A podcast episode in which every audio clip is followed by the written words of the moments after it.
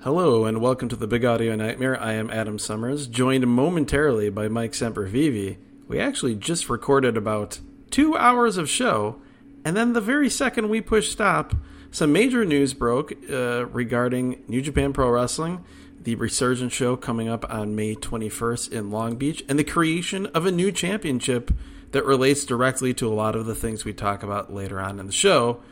New Japan announced that the Strong Women's Championship will be determined, will be decided in a one night tournament at Resurgence in Long Beach.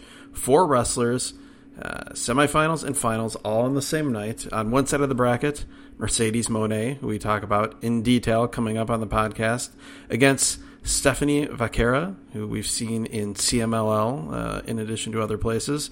On the other side of the bracket, it's Momo Kohgo, which is an interesting name to see given the concussion that she suffered uh, on the Stardom All Star Grand Queendom show, again, which is talked about in great detail coming up on the podcast. Apparently, she is healthy enough to be announced for this show, and she's taking on, in a bit of a surprise, AEW slash ROH's Willow Nightingale. We've also seen in Tokyo Joshi Pro in recent months. Uh, the winners of those two matches will then wrestle each other later in the night in the final one would have to expect it would be Mercedes Moné and Willow Nightingale in the final. So that's that. Just wanted to make sure we got that in at the start of the show because it kind of, in some ways, answers or partially answers some of the questions that we raised later on in the podcast, talking about New Japan, stardom, uh, when we'll start to see more of that happening in the United States, what could be happening with Mercedes Moné on the show. We have some of those answers now. So with that, will take you to the podcast proper. I'll throw it to myself, who will then throw it to Mike. Hey, Adam. Yes, Mike. Leapfrog. Leapfrog. I'm not sure if you're talking about any number of professional wrestling shows and matches that have taken place in the week since we've last recorded, or if you're talking about Yan Gomes leapfrogging Drew Smyly and ruining a perfect game. 2019 World Series winner Yan Gomes as the catcher, one of them, on the Washington Nationals. Yes, Drew Smyly, and boy, did I feel bad about sending you a text as you were sitting there on that beautiful day in Chicago watching the Cubs and the Dodgers and watching your Cubs take a perfect game into the seventh inning into the eighth inning. Eighth inning, and then leapfrog. if you're not familiar with what we're talking, about, you have to Google it, people, or go on Twitter. If you just search Drew Smyly, Yan Gomes, you'll find it. And uh, I'm not gonna not gonna throw too much shade Yan Gomes' way. He just went four for four a couple days ago. Uh, he's having a great season uh, for the Chicago Cubs. But man, sitting there as the Cubs are up 13 to nothing, and I'm getting greedy as each inning goes by. I'm looking up at the old timey scoreboard in center field, and I'm seeing zero hits, and I know there have been zero walks, and it's feeling pretty perfect. And then that happened, and it was, I think the, the way I described it to you was the Cubs just lost a perfect game in the most Cubs way imaginable and that that pretty much covered it. The only way it could have been worse is if you somehow blew the lead, then lost the game on a pitch clock violation. But yes, which gonna... would have been quite the accomplishment given they were up thirteen to nothing at that point. But again, growing up a Cubs fan and continuing to be throughout my adult life, you never take anything for granted. Um, but yeah, it's been a it's been a good start for the Cubs, so I'm not going to complain too much. I believe they're five games over 500 after uh, their series winning victory today against the San Diego Padres. Uh, the Washington Nationals, uh, certainly not, but I don't want to get any sort of pitch clock violation on uh, talking about wrestling here. And so the only squeal you will hear from me that does not have anything to do with wrestling is, uh, oh, in about 10 minutes or so when the Atlanta Falcons make their first draft pick, because I just gave away us recording this show on Thursday night with everything that we haven't talked about, including new champions in New Japan, but more than that, Stardom's biggest show all time, all of our lives. 100%. Yes, we'll get to that uh, with New Japan, including today as we record this, new champions being crowned on New Japan's show in Hiroshima. But yes, Uh, we are the last, and I would say the best, to talk about the Stardom All Star Grand Queendom 2023 show here on this website. As you said, the biggest show in Stardom history. It was just in terms of uh, the build up to this, the matches, the attendance, which was just over 5,500, which I believe is almost exactly the same number that New Japan versus Noah had uh, earlier this year in the same building in Yokohama Arena. So that's uh, that's a positive. I think this is without a doubt the biggest uh, legitimate crowd in Stardom history. Yeah, I think that's the key word. There is legitimate because there is the Oh God, how how many years are we going back now when it comes? Yeah, that to one the... retirement show where they claimed a lot more people than they actually were there. I think even that, I think they only claimed like five, right? Five thousand. There was something like that, which again is close to the legitimate number that you know, or at least close enough to the legitimate number that they had. Now I know Chris Charlton during the show said this was the biggest gate and hard for me to believe that just because even with the price difference that may have taken place with the Tokyo Dome show, I'm not sure if that would would count. But let's say it, it went ahead and beat that. The only other the biggest gate in in Stardom, or they, I think he said like the biggest gate for a Japanese women's professional wrestling show in decades. Ah, okay, so that would take care of that then. Absolutely, yeah. okay. And and there was the WWE Evolution show that took place on Long Island that did over 11,000 people and I think they claimed the gate was it was over 700,000 now of course the asterisk to that show was they went and announced that show after they announced their first show and their hookup with Saudi Arabia. So that's why that show took place and why they never bothered to do one after it. So it was also a sports entertainment show, so does that count? it's exactly there, but uh, you know, again, big, great, really surprised because obviously everybody that listened to us going into the thing, we gave our our predictions and thought about okay, what are going to be some of the title changes and man, keeping in in tune to Bushiroad this year when we talk about New Japan in Stardom. I guess you don't know what's going to happen either because they went ahead and they flipped every single title on the show one of which in a very unique way, just to drive home the point that a title can change on a count out. But that, did, that that's one way to look at that finish. that is, that is I'm, I'm, I'm taking the half glass full uh, approach with that one. But what did you think when you ended up, you know, watching the show and as things were clicking off, you ended up having every single title change, including Giulia, which again, you can make the case as for why, but I think, you know, Iwatani over uh, Mercedes was okay. That was a, a far more believable title change to me going in than I thought Giulia losing. Well, yeah, I think last week we laid out that, and it ended up not being the reason. Like we pretty much said, well, if Mercedes Moné is done after this, Mayu Iwatani wins. If she's staying, she keeps the title. Well, she lost the title, but she's staying at least for one more show at the Walter Pyramid in Long Beach, California. Uh, but I don't know. To me, as the show went along and it was, you know, champion after champion after champion after champion falling, I thought we were going to get the classic thing where you get all the title changes on the undercard of the show leading to the main event, and it's supposed to make you think, oh, well, there's, you know, real good chance there's going to be a title change then in the main event as well. Like it's just what's in the air. And then Giulia would end up winning. That's not what ended up taking place. So. I don't know exactly how to start if you want to start from main event uh, backwards or the opener going forward. But I will say this I do want to make sure right off the bat to credit Chris Charlton, Sonny Gutierrez, and Mariah May for their performance because I thought that was the best Chris Charlton lead performance uh, we've heard yet. I thought he was strong. I thought he was good. I didn't think he was over the top. I thought Sonny was good in what he added. You know, he's coming along, and Mariah May for getting thrown in there at the last minute, I thought did a solid job. And I thought the best thing that she did was when she didn't have anything to say. And, and granted, there was nobody prodding her to say, okay, say something, Mariah, or something like that. She just sat out and didn't Bigfoot anything by trying to be a commentator. I just thought the the how everything came across on the broadcast, I really I thought they did a damn good job. The the announcers did. Oh, 100%. I think uh, right off the top, Chris Charlton was incredible. And, and to my knowledge, this is maybe the third time he's ever been a lead play-by-play guy, at least on a on a you know New Japan or here, obviously on a Stardom show. I recall two Korakuen shows not all that long ago where Kevin Kelly wasn't there and they had him do live commentary uh, as the play-by-play guy. I mean, listening to him throughout the show, and this was what a four or five hour show that flew by. This is a promotion that he obviously is familiar with, but he does not call regularly.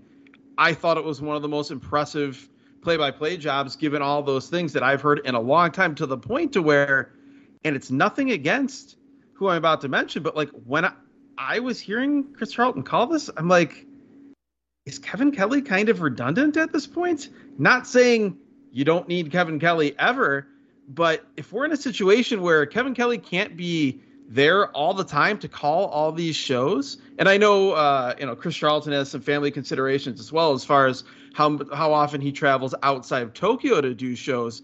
But my takeaway from this is that if Kevin Kelly can't be at a Tokyo or a Yokohama or even a, an Osaka show, and you're you're doing it live, there is zero reason to not just have Chris Charlton call that show live instead of wait a day or two to have Kevin Kelly do voiceover commentary. He was fantastic. Like you said, I thought Sonny was was good. He was totally fine in the spots that he he jumped in on. It reminded me a lot of you know when Chris Charlton first started doing shows here or there, where it was you know just bringing up a few points, you know, uh, you know, from time to time in the show, and then as things went along and he did more shows, you know, felt more comfortable jumping in and saying more things, but a lot of, you know, really good context and historical facts that you wouldn't have otherwise necessarily have had.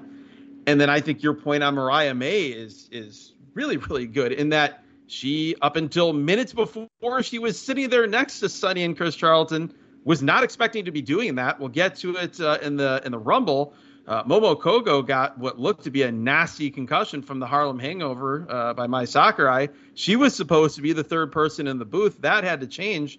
Mariah May got thrown in there, and like you said, she did a great job of saying things when she felt like she had something important to say and otherwise laying out. It's a lesson that I would say almost every independent wrestling play by play or color commentator uh, in the States should learn that you don't need to have the sound of somebody's voice over the match the entire time. There's value in laying out um, if you don't have something really, uh, really cogent to say. So yeah, it was it was a great broadcast, and I really hope that we'll see a lot more of of Chris Charlton on play by play for these big shows going forward. I'm going to jump in Kevin's DMs and tell him that you said that he was redundant.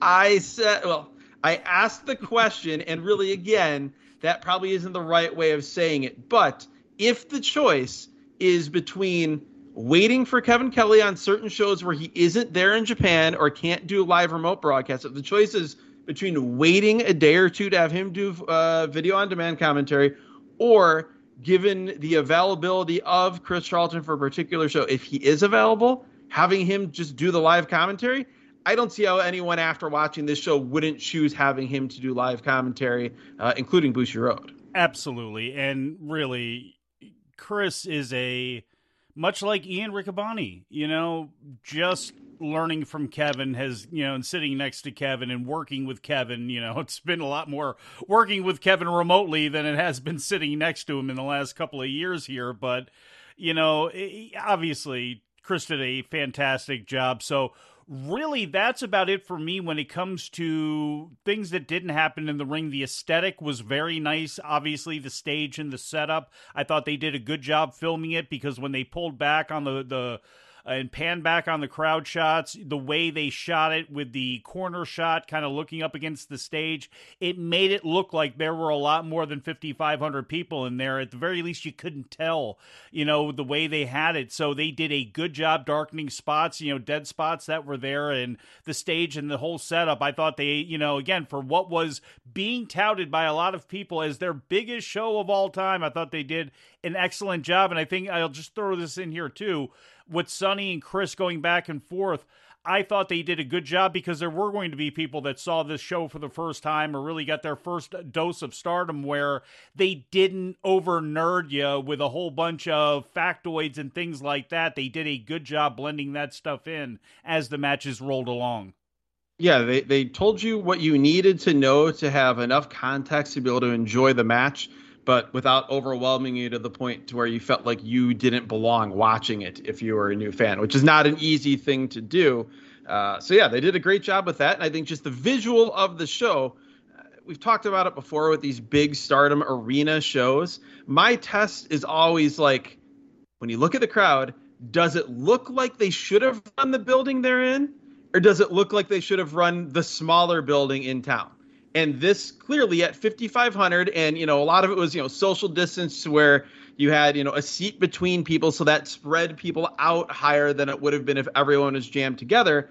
But this looked like, and, and by the crowd number, you could not have had this show with the crowd interest they had. You could not have had it in the Yokohama Budokan, which is the next size arena down. So it passed that test, and uh, and yeah, I mean the the show started. I guess the bonus track for the show, the first one was the 19 woman Yokohama Rumble, which is one of those things where I always am leery of what when they put whether it be New Japan or Stardom, they put one of these rumbles on as a pre-show match because we've talked about it ad nauseum.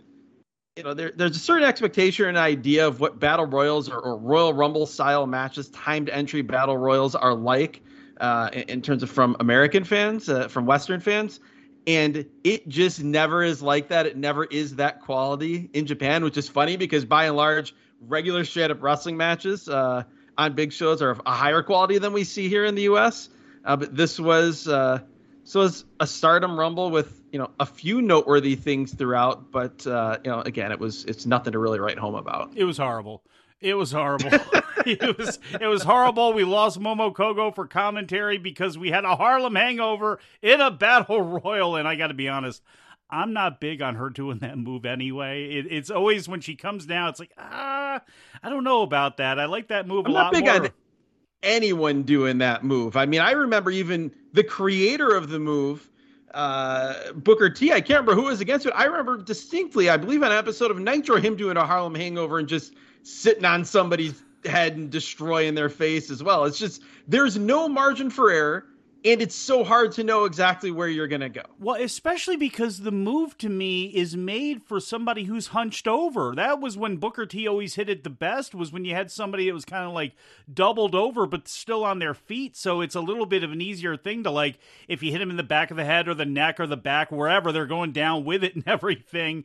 And yeah, well look, he barely used it either. In fact, there was that whole thing where he took forever not using it and then broke it out against Triple yeah. H at WrestleMania. And then, yes. of course, Triple H kicked out, and that was what it was. But uh, look, it just was not good. Mai Sakurai went ahead and won the thing. Uh, it's the, the super strong stardom machine, you know, that was cute doing that. Uh, I, some... It was awesome seeing uh, Momo Nakanishi, one of the. Well, uh, one of my longtime, all-time favorites. I still go back to uh, one of her matches. I can't remember exactly when it was from. I would say probably 2000, 2001. I remember on a comp tape, her and Ai Fujita, yeah, Ai Fujita as it would be, that just had an awesome match that I remember watching over and over again on DVD. So I'm always excited to see her, particularly because when you talk about wrestlers who influence other wrestlers, it's impossible to watch Starlight Kid without seeing Momo Nakanishi uh, influence. So that was cool. And Nanae Takahashi, real... that was a they were a fine team. Yes, absolutely, absolutely. Um, the other real noteworthy thing about this, although it ended up not being as noteworthy because she was just in and got eliminated pretty quickly, uh, but the, uh, finally a new look and more of sort of a, uh, I, I guess for lack of a better term, a main roster presentation, a star presentation for Hanan who we've talked about a lot, kind of wondering when the level up is going to happen, at least from a presentation standpoint. Uh, that seemed to begin here on this show, and I'll be interested to see if, it, from a results standpoint, uh, if that follows, you know, in the in the weeks and months to come. I thought you would say that you you were going to mention Chanyota and uh, the fact that there are people because of Chris Charlton who probably discovered her for the first time, and some of her background as a as a bodybuilder and weightlifter and other things. But, entertainer. Uh, entertainer. That's exactly entertainer. In fact, there was another different type of entertainer, uh, Ram Kaicho. I thought that was was entertaining to her rolling out there to to be in the match for a little bit. So we probably talked way too much about this uh, rumble here. We definitely did. It existed. It happened. We all moved on. And it uh, was not the only zero match on the show. That was zero A. Then we had zero B. Yes, uh, Club Venus versus Oedo Tai. Uh, Natsuko Tora, Momo Watanabe, Saki Kashima, fresh off of a very good match. If you have not had a chance, because um, there's been so much happening uh, on Stardom World, the Korakuen show from April 14th, uh, Saki Kashima challenged Azumi for the high speed title. It only went like four and a half minutes, and the match was almost exclusively uh, pinning attempts, roll ups, and cradles, counters, and very close kickouts. It's really unique, really fun. It's worth checking out. Uh, but the three of the three of those members of Oedo Tai and Ruaka defeated Thekla, Mariah May, Xena, and Jesse. That's right. Thekla, not quite a member of uh, Cos or of uh, of Club Venus, but she was here uh, paired with them, and it actually worked pretty well for what it was. It was pretty entertaining. Yeah, that's you know, it's you had to get everybody on the show. It was the big show, and they yes. are, you know, not rumble worthy. Any of those folks. Yeah, you're building up Club Venus right now, and then obviously you want something, something for Oedo Tai since you didn't have them. You know, most of them built into to too much else on the show there. So again, this was they didn't need to do the rumble at all. You could have just this match at ten minutes was more than what we needed, and I would have been just fine with this as the uh, jump start to the show. Yeah, I think the the Rumble was more for the locker room than for anything else. Wanting to make sure that everybody got on this big show. But yeah, there wasn't a whole lot of, uh, from a viewer standpoint, there wasn't a lot of value add from having that. If you missed uh, the first half hour of the pre-show, you probably enjoyed the show more than if you saw it.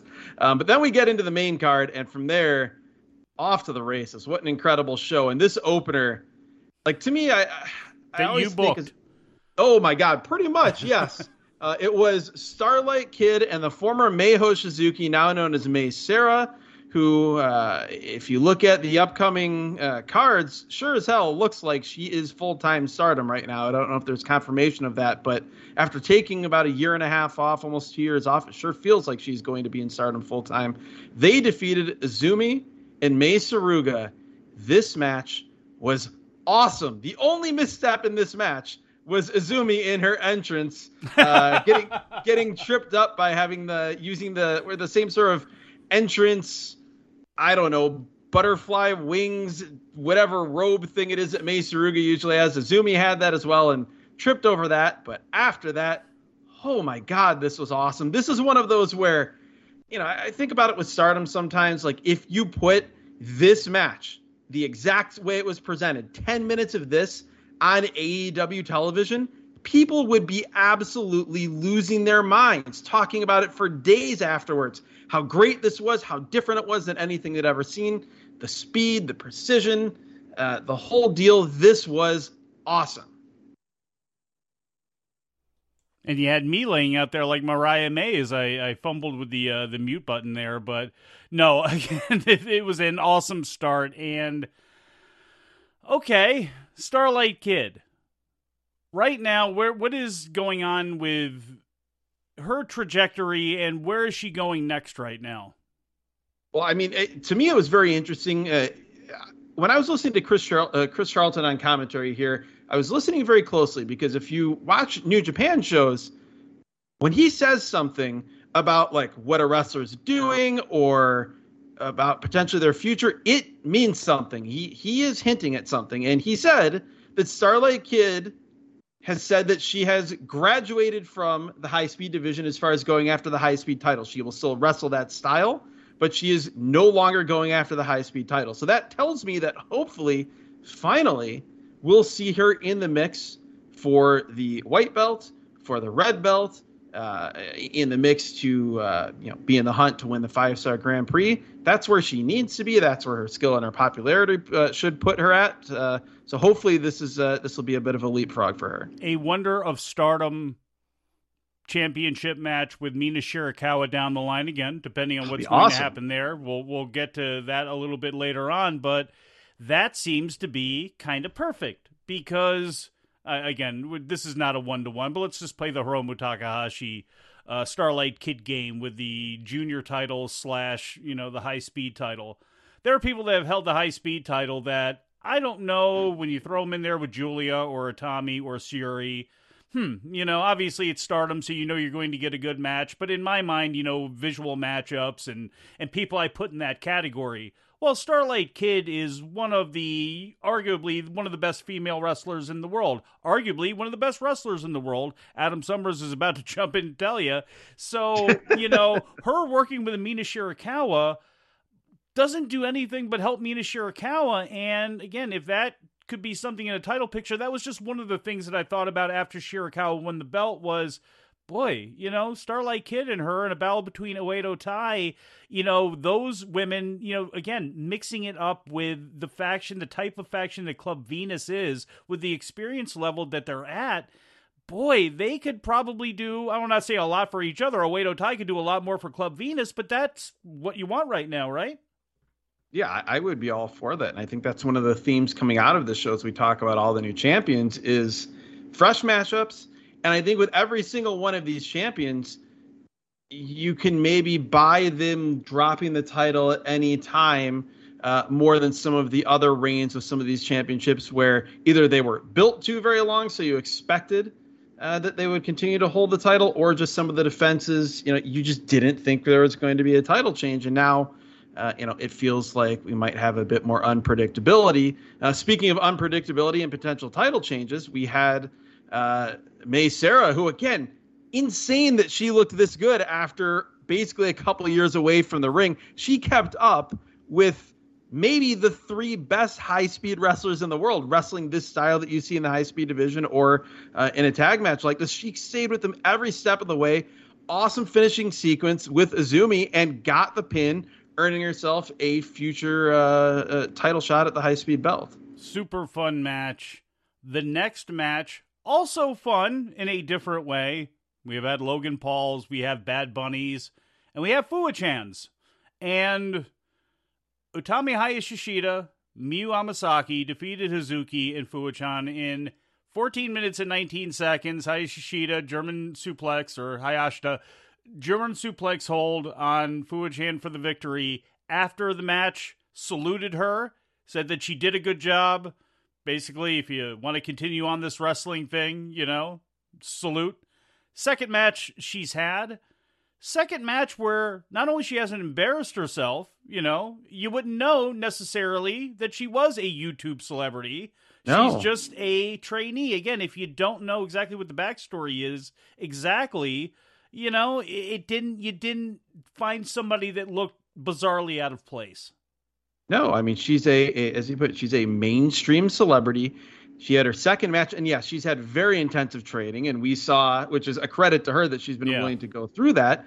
Uh, we saw a frankly almost unbelievable video of uh, her watching on as Kazuchika Okada did the most mind melting standing dropkick you have ever seen in your life to Ryohei Oiwa uh, in the dojo. You have there's a gif of this. Th- just the ability, the body control of Okada to do this from a standing position was like nothing you've ever seen before. That hmm. just mm. to to uh, illuminate the, the type of training that she's had. But yeah, when you look at recent people that have debuted in Stardom or Tokyo Joshi Pro, just as a few examples, and then you look at how good Fuwa-chan looked, you know, given her experience level and the two matches she's had, it, it, it's pretty crazy. If she wants to keep doing this and keep having these sorts of matches, I don't see any reason not to do it. It's also an incredible statement uh, to the positive on Hazuki as a trainer, uh, as a mentor. We've talked about before just how you know just how fundamentally sound she is, and and clearly how good she is in terms of training people the other takeaways I had from this match one, I thought this was by far Miyu Amasaki's best performance. Uh, her offense looked more crisp, uh, more intentional. She didn't have that deer in the headlights look whenever she wasn't on offense that she's had previously, and I think a lot of that is she's finally getting regular reps uh, and is you know on a lot of these tour shows.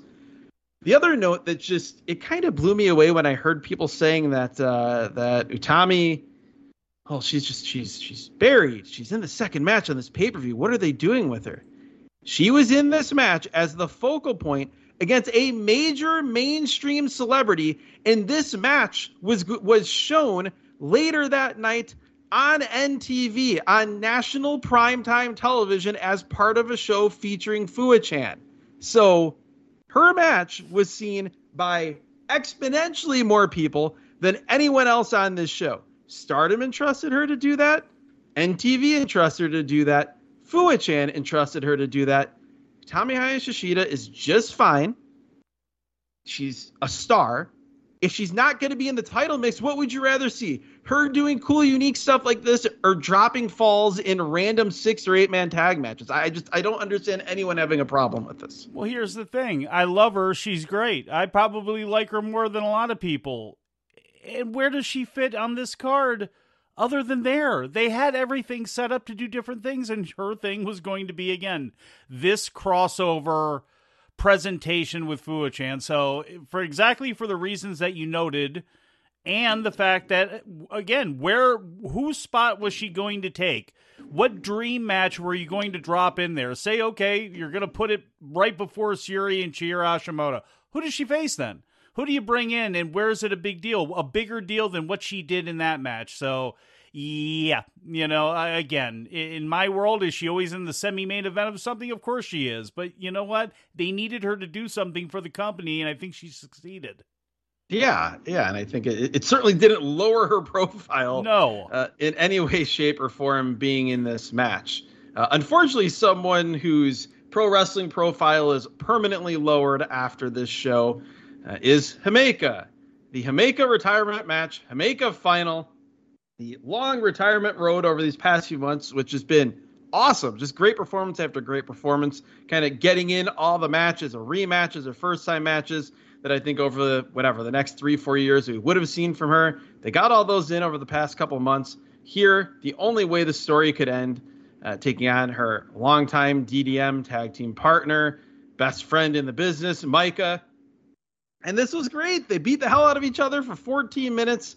Uh, we had Himeka hitting a dive off the top rope, her first plancha that I've ever seen. She looked to enjoy that. The jumbo jet flew. and then she got put down by a bunch of Michinoku drivers, and that was that. She uh, she goes on to this uh, little um, sort of wave Bushiroad fight produced show, um, which I guess is probably happening today or tomorrow. Uh, and then she has her retirement ceremony, uh, officially ending her career not a match, but officially ending her career in a ceremony at Korakuen Hall on the 14th of May. Sad as a fan, but it was a fun match, and because I'm a big Maika fan, hey, that was cool. And obviously, playing to their trainers there with the Michinoku driver at the end and the you know finishing her off, uh, the, the the tip of the hat to just tap out there. So, with a funny line from Chris Charlton saying about like basically that you know she inherited that move from Taka Michinoku but when's the last time Taka beat anyone with that move? That's probably probably longer than than uh, Himeka's been alive. Scotty too hotty on yes. uh, on a heat way back when, but yeah. as Scott Taylor probably. but like yeah, legitimately 25 years ago. It's uh, you know, and no shenanigans expected to take place at the ceremony either. So you know, there was no. still a part of me. It's like, yeah, you know, you could always buck tradition and have him like win this, but now nah, that's not the way it went. And cool match, cool moment at the end there. Nice entrance again. The the whole thing. I'm going to miss her. I thought I love that team. I wish they, you know, again they they could have been in the mix there more. Uh, for a longer period of time. But, you know, again, she's only, I think she turns 26 at the end of May. I think that's when her birthday is. Yeah. Because that was the whole that was the whole thing was she wanted to retire while she was still 25 i guess that was the idea when she started her career and i guess that's that's what she was following through here so such a traditionalist yeah um, we saw that uh, a lot more often back in the day all japan women and elsewhere because they had to Exactly. Which, by, which, by the way, good, again, that is one of those things that, that Chris and Sonny noted when they were talking. Mariah too. I think at the time they were all kind of bantering it about of the the 25 years old rule, and it was just you know how insane in hindsight, you know, because again, you look yeah. at some of the women who are just again look at look at uh, Kana right now. Look at Asuka in WWE. Let alone somebody like a, a Meiko Satomura and so many of the other women out there who are again still really great at what they do. But uh, Uh, I don't want to stay too long on that because we had the first title change of the night. The Goddesses of Stardom tag team titles. Did Mar- we ever? Mirai and Ami Sourei defeated Nanae Takahashi and Yuu Seven Up. I hated this. I get it. I understand it. If you wanted to do something like this, you beat two big opponents that you can come back with. You want to get this thing over a count out because traditionally this has happened in the past in Japanese wrestling. I still say wrong place, wrong time, other than it was such a big show with so much going on that people won't beat on this as if it was the main event of the show. I thought this was this was a smaller show. This was a one-off pay-per-view. You know, I, I, this to me was not the place to go ahead and do that, and I thought it was cheap. Yeah, not a fan of it. Um, a fan of Mariah and Ami Sourei winning. Uh, that was awesome. They're a great team. Um, is in the tank for Mirai as anyone could potentially could possibly be. Everyone knows that, but just because of how great she is. Um, and as we've talked about, and as Sunny mentioned on the broadcast, her dedication to getting better, her studying tapes of guys like Bret Hart and Ricky Steamboat, and just yeah. constantly evolving, adding new wrinkles, not in ter- just in terms of moves, but you know how she sells, how she sets up for moves, all the little things. Um, but yeah, I mean the, the uh, or I guess the the uh, you could be really gracious, I guess, here and say, well they were just going for, you know, let's do a count out finish for a title change and show people, remind people that that can happen. That's part of the rules. Yes, maybe that's what happened. But to me, watching this, having seen their reign, which again, we, we were much higher on than we thought we would be, but this had big, well, this doesn't work for me, brother vibes. Uh, as far as, so you do this whole reign, you know, they, they destroy Meltear they win all these title matches, and then they lose the title on a countout when coming into this, all the, you know, into particularly Nanae Takahashi coming back to stardom as well, you know, who's she going to lose to? So she, she lost. She did the job to Waka Tsukiyama. That didn't happen here. And I, like you, wanted to give this the benefit of the doubt. I figured, well, they'll come back really quick, and the first match will be the first title defense will be a rematch. It'll headline or semi main, you know, a, a, somewhat major show, a pay per view, but obviously not a show as big as this. And uh, the new eras, Mirai and Ami Sourei, will get their decisive win and to really start off, off their reign. That's not happening. May 4th, Fukuoka, Fukuoka Goddess Legend 2023, the next major show for Stardom. Mirai, Ami Sourei, defending the tag titles against Hazuki and Koguma. Do you think Hazuki and Koguma have a shot? I don't. I mean, again, who knows? After what we saw in this show, it's possible. Uh, it, will be a great match. Like I, I have no uh, no concerns about that. We've seen these two teams uh, go against each other before, and it's been really good. But just when I saw that, I'm like, well, the story clearly isn't Mirai and Ami Sourei getting another big win over 7 Up to validate their title reign. If this reign of Mirai and Ami plays out to its conclusion and they do not cross paths with 7 Up again and do not beat them decisively via pin or submission, I think it'll be fair to be retroactively even harder on this than we're being right now. I reserve that right. I reserve that right because in my head, there's no way that they're not either going to be added to that match or more than that, have some sort of interference in it, or at least be the challengers coming out of it saying we never yeah. got beat. And on top of it, hopefully, hopefully, the countout sucked.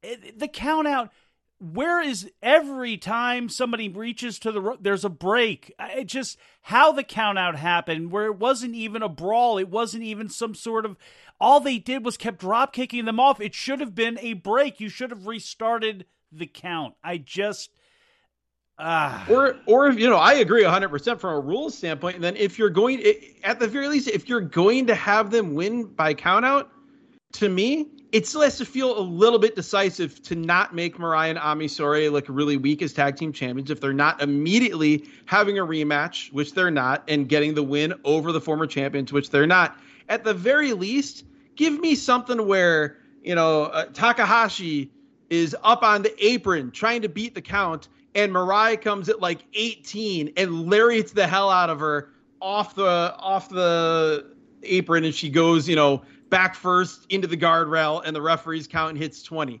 Something more than we got here. And we'll see. Maybe this whole thing is about the fluke. We'll see how it's presented going forward, and you know. Uh, but I, yeah, I, I didn't like anything about this. And if Yuu were going to do it, I think there should have been. I thought Nanae and you should have gotten some of their heat back at the end, uh, you know, by at least attacking them, doing something, being so outraged and angry, and then, you know, allowed for more. That's why I thought this would have been better off for a different show where you only have maybe one singles match that comes after it, you know, to get your fans back. Because I don't think you want to end a show with something like that, but you would give you more time to have some protest from the heels and to have some things where again maybe that's again I'm fantasy booking for them but it just for me eh, this this this didn't work for me brother and we'll see if it it Yuu know hey that doesn't work for me sister is the case when it came to Nanae and you and dropping those titles but another well, to your point just yeah. quickly uh, to kind of bolster what you said in terms of there not being more of a you know like a, a post match attack or a protest from Seven Up. When I when that didn't happen to the level I would have expected given the finish, that also to me lends credence to the idea that they're not going back to that. That that you know we're we're going to have this defense against Hazuki and Koguma, and then we're just moving on to the next one after that. I hope I'm wrong. I hope you know that after that match on the fourth, if Mariah and Ami Sourei win, which I expect they will, hopefully Seven Up will come out, issue the challenge, and then we'll get that match and we'll get that decisive win for Mariah and Ami Sourei. I just on a show of this caliber, if you're making two people, I know Ami Sourei is future title. If you're giving two people their first major championships in the company on the biggest show in history, um, this is not the way I would have done it, but again, that's you know that's from the outside. It's a C minus right now for me with an asterisk. It could go lower, it could go a little bit higher, but it won't go much higher than that. Again, if not, again the match itself, no reinvention of the wheel there. There was not a real inve- reinvention of the wheel in the Artist of Stardom six women title match either, but it was just so fun to see Prominence go out there, do what Prominence does against a team that had never teamed together because they just got together. It was Kairi along with Natsupoi and Saori Anou, who are the newest member of Cosmic Angels, and they won the six woman titles. And I guess I'm not really surprised in this Although obviously both of us, I'm sure, wanted to fantasy book prominence with those belts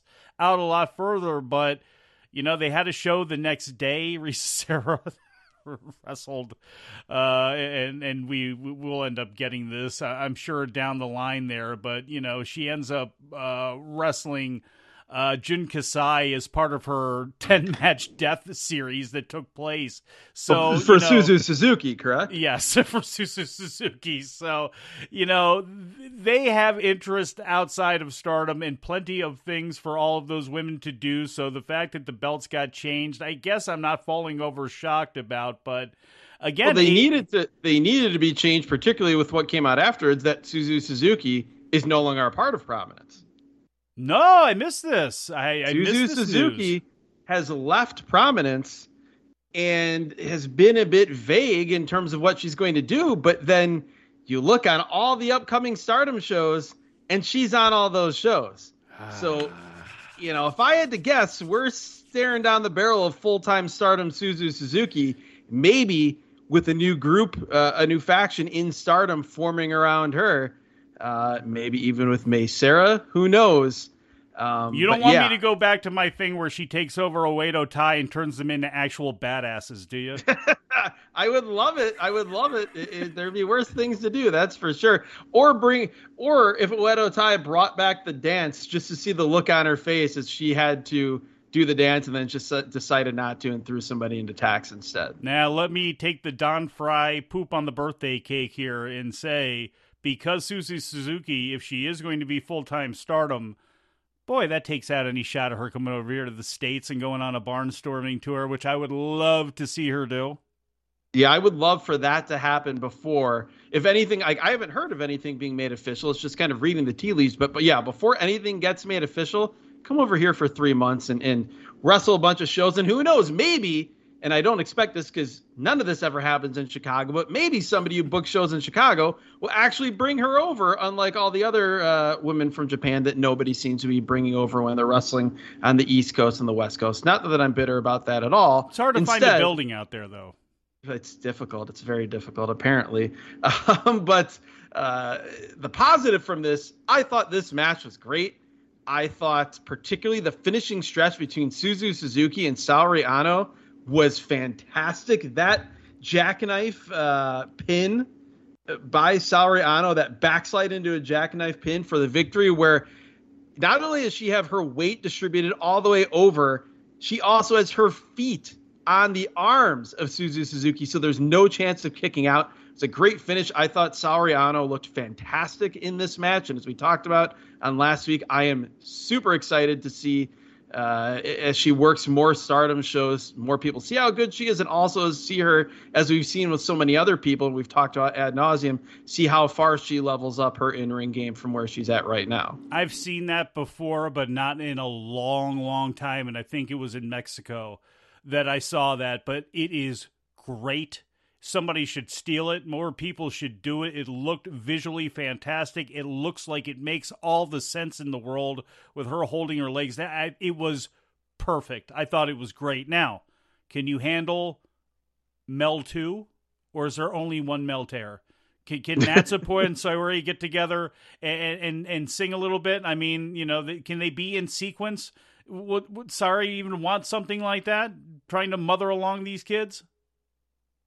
It, it's a, certainly a good question. We'll see if there's uh, maybe the next time a hit single comes out, the next time an album comes out, it's three members instead of two. I, am I'm, I'm very interested to see where this goes uh, going forward because, kind of like you hinted at and like we talked about last week, it looks like everything's nice and happy now in Cosmic Angels plus Kairi, obviously part of the mix as well.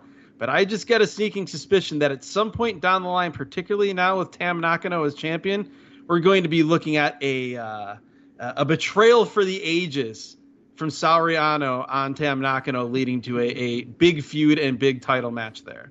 Really, really good match and everything that you would expect out of Prominence too, right from the start. I mean, I think it was Kairi who, you know, uh, it was Suzu Suzuki. I think was not turning over the belt, and then Kairi kind of like went out, and they just brawled right from Jump Street, and it was everything that you expect. Scary spots a little bit on the outside, occasionally with women getting thrown headfirst into chairs and things like that. It was just, it was everything that you expected it to be, and I thought it was really, really good. And it that, was also wild to see Risa Sera and Kairi wrestling each other. Yeah, just, yeah. uh, just blew my mind a little bit. It uh, yes, you're exactly right about that. And by the way, it's like you know she never left. You know, except when you think about all that time that was lost, you know, with her in WWE. Not that she had a bad run there or anything like that, but she is just back into effect like a hand in a glove. And that ended up setting into or, or leading into the Wonder of Stardom championship between Mina Shirakawa and, and Saya Kamatani. And, you know, obviously during commentary, and I'm sure there were plenty of people in that building that are big Kamatani fans that just said, you know what, nope, she's going to win her 17th, uh, 16th title defense, and she's going to just keep moving on. I don't we obviously didn't believe that.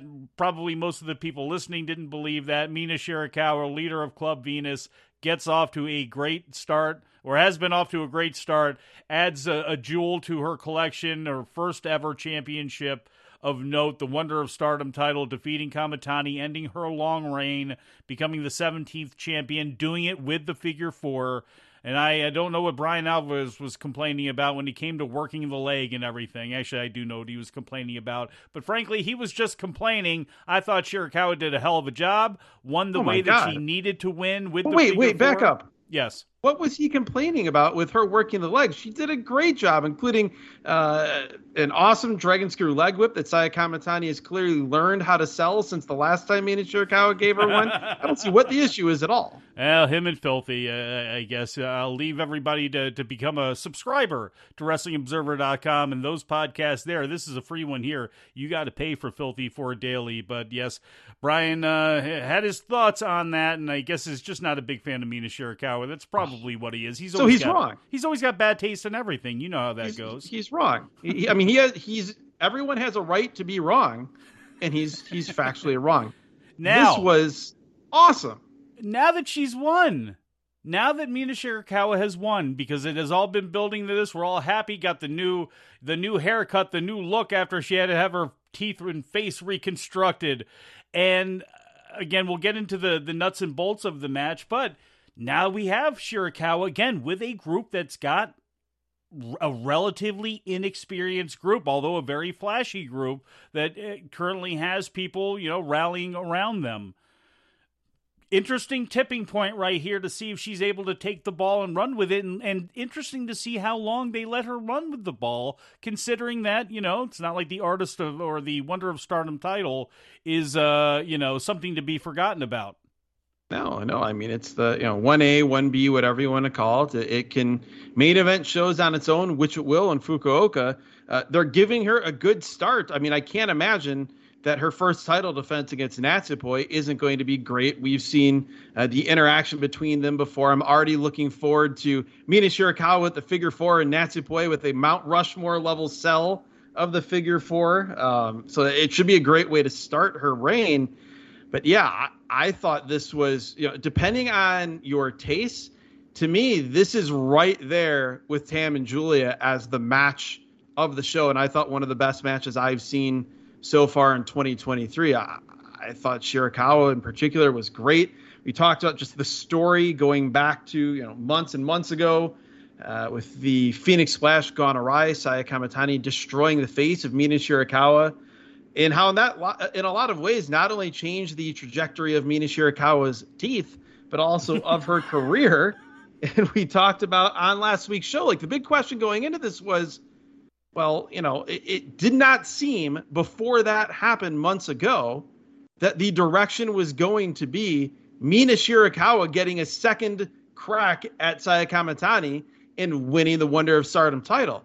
But after that happened, how good that match was, how great Shirakawa has been, and then the built in story there, it seemed like it would be promotional malpractice to not alter whatever plans were originally in place and have Mina Shirakawa defeat Saya Kamatani. They went ahead and did that. We had the story throughout the match, kind of twofold, uh, physically of Shirakawa working over uh, leg to try to stop her from being able to use uh, the Phoenix Splash or any variation thereof. And then at a certain point late in the match, Kamatani goes up. She's shaking off the knee, but she can't get herself to do the Phoenix Splash. She gets cut off. Later on, she does it, she hits it, and it's not enough. This was great. You talk about finishing the story. It's it's the year of that in Bushi Road Promotions right now between uh, Sanada winning the IWGP World Title a few weeks back in New Japan, and then here, really the only story, the only way you could finish this story logically is what they did with Shirakawa beating Saya Kamatani. Yeah, I think they did a really good job. And well, you know, the story that was told in, in, in, Tam's match with Giulia and Mayu and Mercedes, you know, it was a little bit of a, a different story with Mayu and Mercedes, but Tam and Giulia and, and Mina and Saya, as far as if you have been paying attention and you have been following things, and obviously the announcers helped you along with it anyway, but everything, if you have been invested in this, you know, since its beginning and since she, you know, the Phoenix, the, the Phoenix Splash did hurt her you know, it was perfect. I thought it was really perfect. So, again, we'll see what happens with Shirakawa here. You know, Fukuoka May 4th is going to be a, a big show.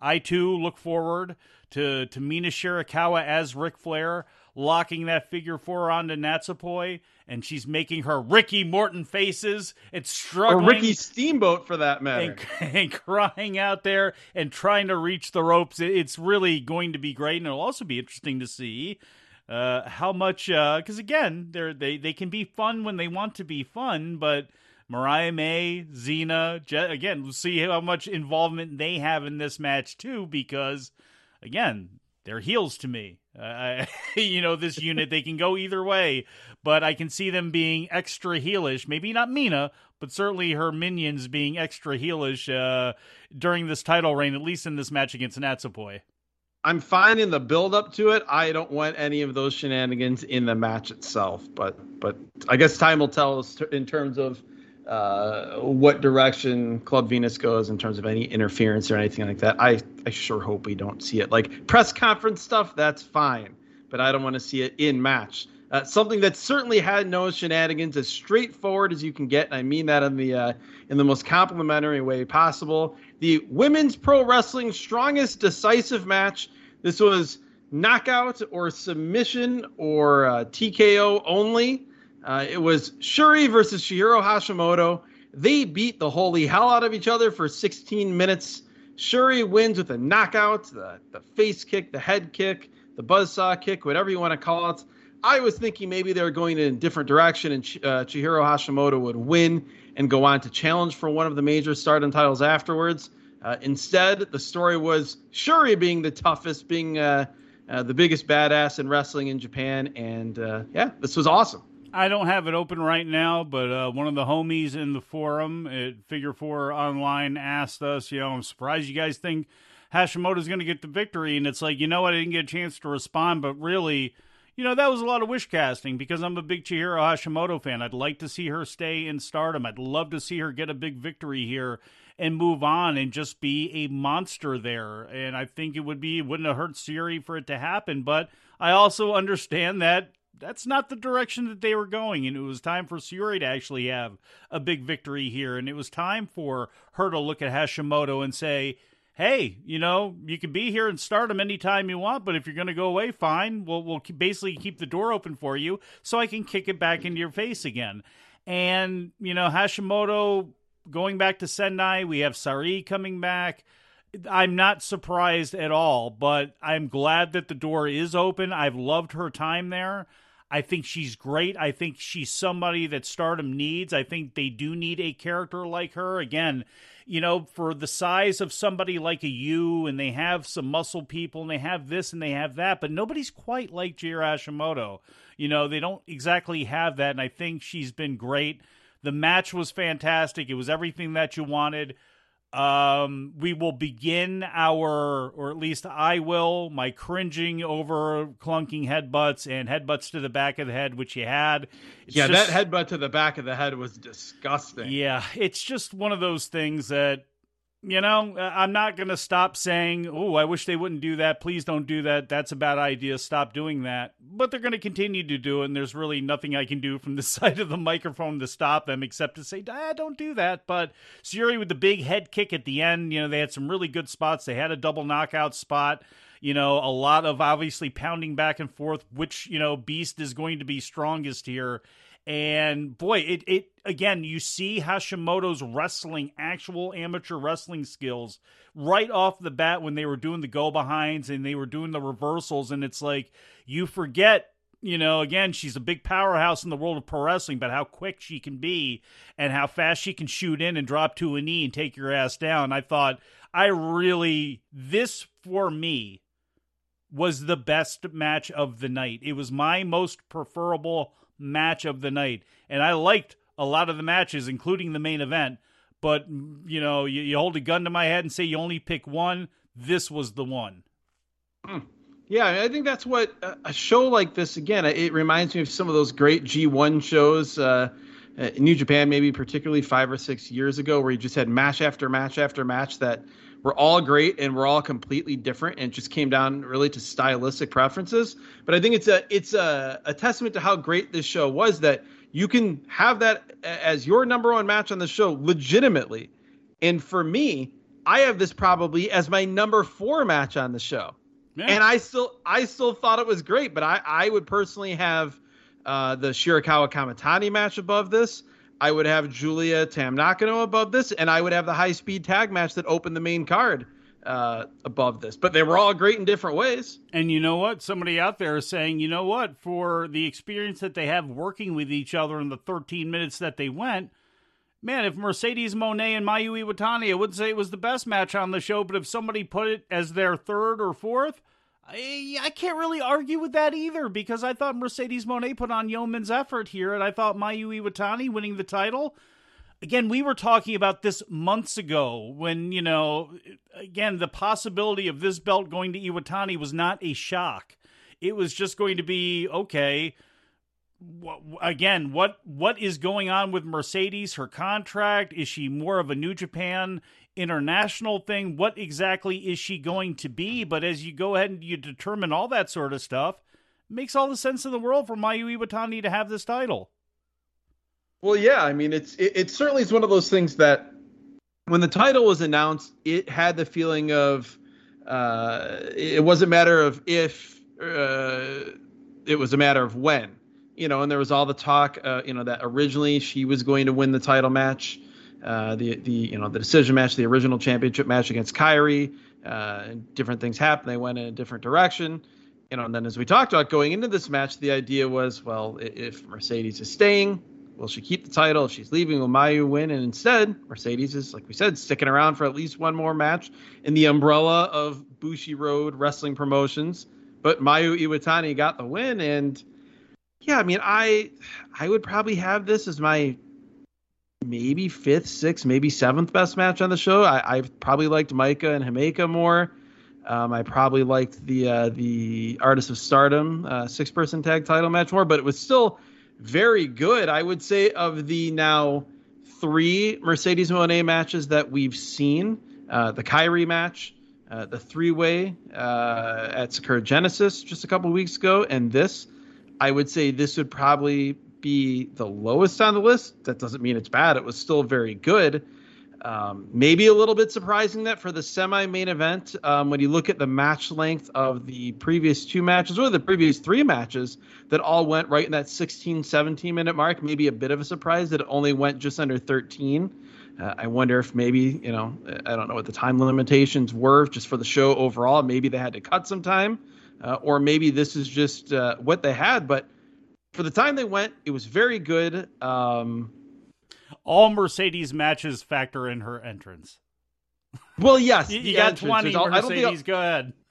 I don't think I'll ever he- not hear that song in my head, whether I wanted to or not. It's like the baby shark of wrestling entrance music. Um, but yeah, I mean, she's she's a star. The one thing I thought was really evident here was that by far of her three in-ring appearances in New Japan. Well, I guess there's the the show in Long Beach where she came off, or uh, in San Jose where she came off as a massive star. But in terms of her appearances in Japan, whether it be uh, at Wrestle Kingdom, the surprise appearance, whether it be um, you know the the match, uh, the three way match at Sakura Genesis, the the attack uh, a week or so prior to this show uh, on Mayu Iwatani, the surprise, or this show. By far, she was the most over with the Japanese audience here. She came off like a star. It felt like people were invested in her and had an idea of who she was, rather than just being, well, okay, we've been told she's a big star from America, but we don't really know anything about her. Um, and that alone, I would think, would be that reaction uh, would be making New Japan and Stardom, um, you know, even more likely to want to be able to bring her back for more shows in Japan uh, beyond the show coming up in May for New Japan in Long Beach. Stardom is trying to grow on two fronts simultaneously with a lot of pressures that are on them. And as you talked about Mercedes Moné getting attention in Japan, Mayu Iwatani needs to get her attention back again in the States. And I'm sure there's a lot of Mercedes only people right now who can't understand what's going on, or maybe they're New Japan fans who don't follow this closely who go, Well, isn't Mercedes a much bigger name than Mayu Iwatani? Not if you're stardom. Uh, you know, she was Ring of Honor women's champion, and I know that didn't mean much at that time when it was only like Kelly Klein and Jenny Rose and you know the the few women that they had over there but she was the focal point of bringing the company over to the states. She was the face, not the only face. Obviously, there was Tam. There was you know uh, there was obviously uh, um, Hana Kimura and, and and other women, but she was the focal point You know, she was the woman we wouldn't have an IWGP title, as Chris mentioned, I believe, on the show, because she had to give up the SWA Undisputed title and make to make the IWGP title. You know, in storyline means something. I'm taking this and I'm putting it to the side now because this is now the new mission. So everything was going to lead to this point anyway, and it makes all this again all of the sense in the world. Now, when we get to Giulia and Tam I think you can have a little bit more debate on, you know, do you take care of the Japanese perception? Again, it, it comes to a battle between marketability and also frankly if you're ever going to bring anybody over here you know frankly but we'll get to that in a moment but i thought this made sense for again, you have got to drive home if you're stardom that Mayu Iwatani, how big of a star she is, why she is a star, and again to to make sure that in 2023 again we know this because it again it's been a long time since she was over here. It was 2000 and what 19 whatever it was you know you know i take that back. I guess she would rumble on 44th street. Technically she was was, was yeah against Kylan King. Yes so there was that. But again they to me, you got to build her up as a star in this market, the same way in a way that you build up Mercedes in a star, but it's not exactly the same thing. But I'm babbling well, off here to, with words here, but I hope everybody knows what I mean. If you're going to tell people that she's Hiroshi Tanahashi and draw those comparisons, you also have to show them yeah. that she's that wrestler, and that's what they did with this match. It is interesting, though, that like you said, you know, we're, we're still waiting for any sort of influx of stardom wrestlers in the U.S. And I know they're very aggressive schedule in Japan. It makes that a little bit less likely.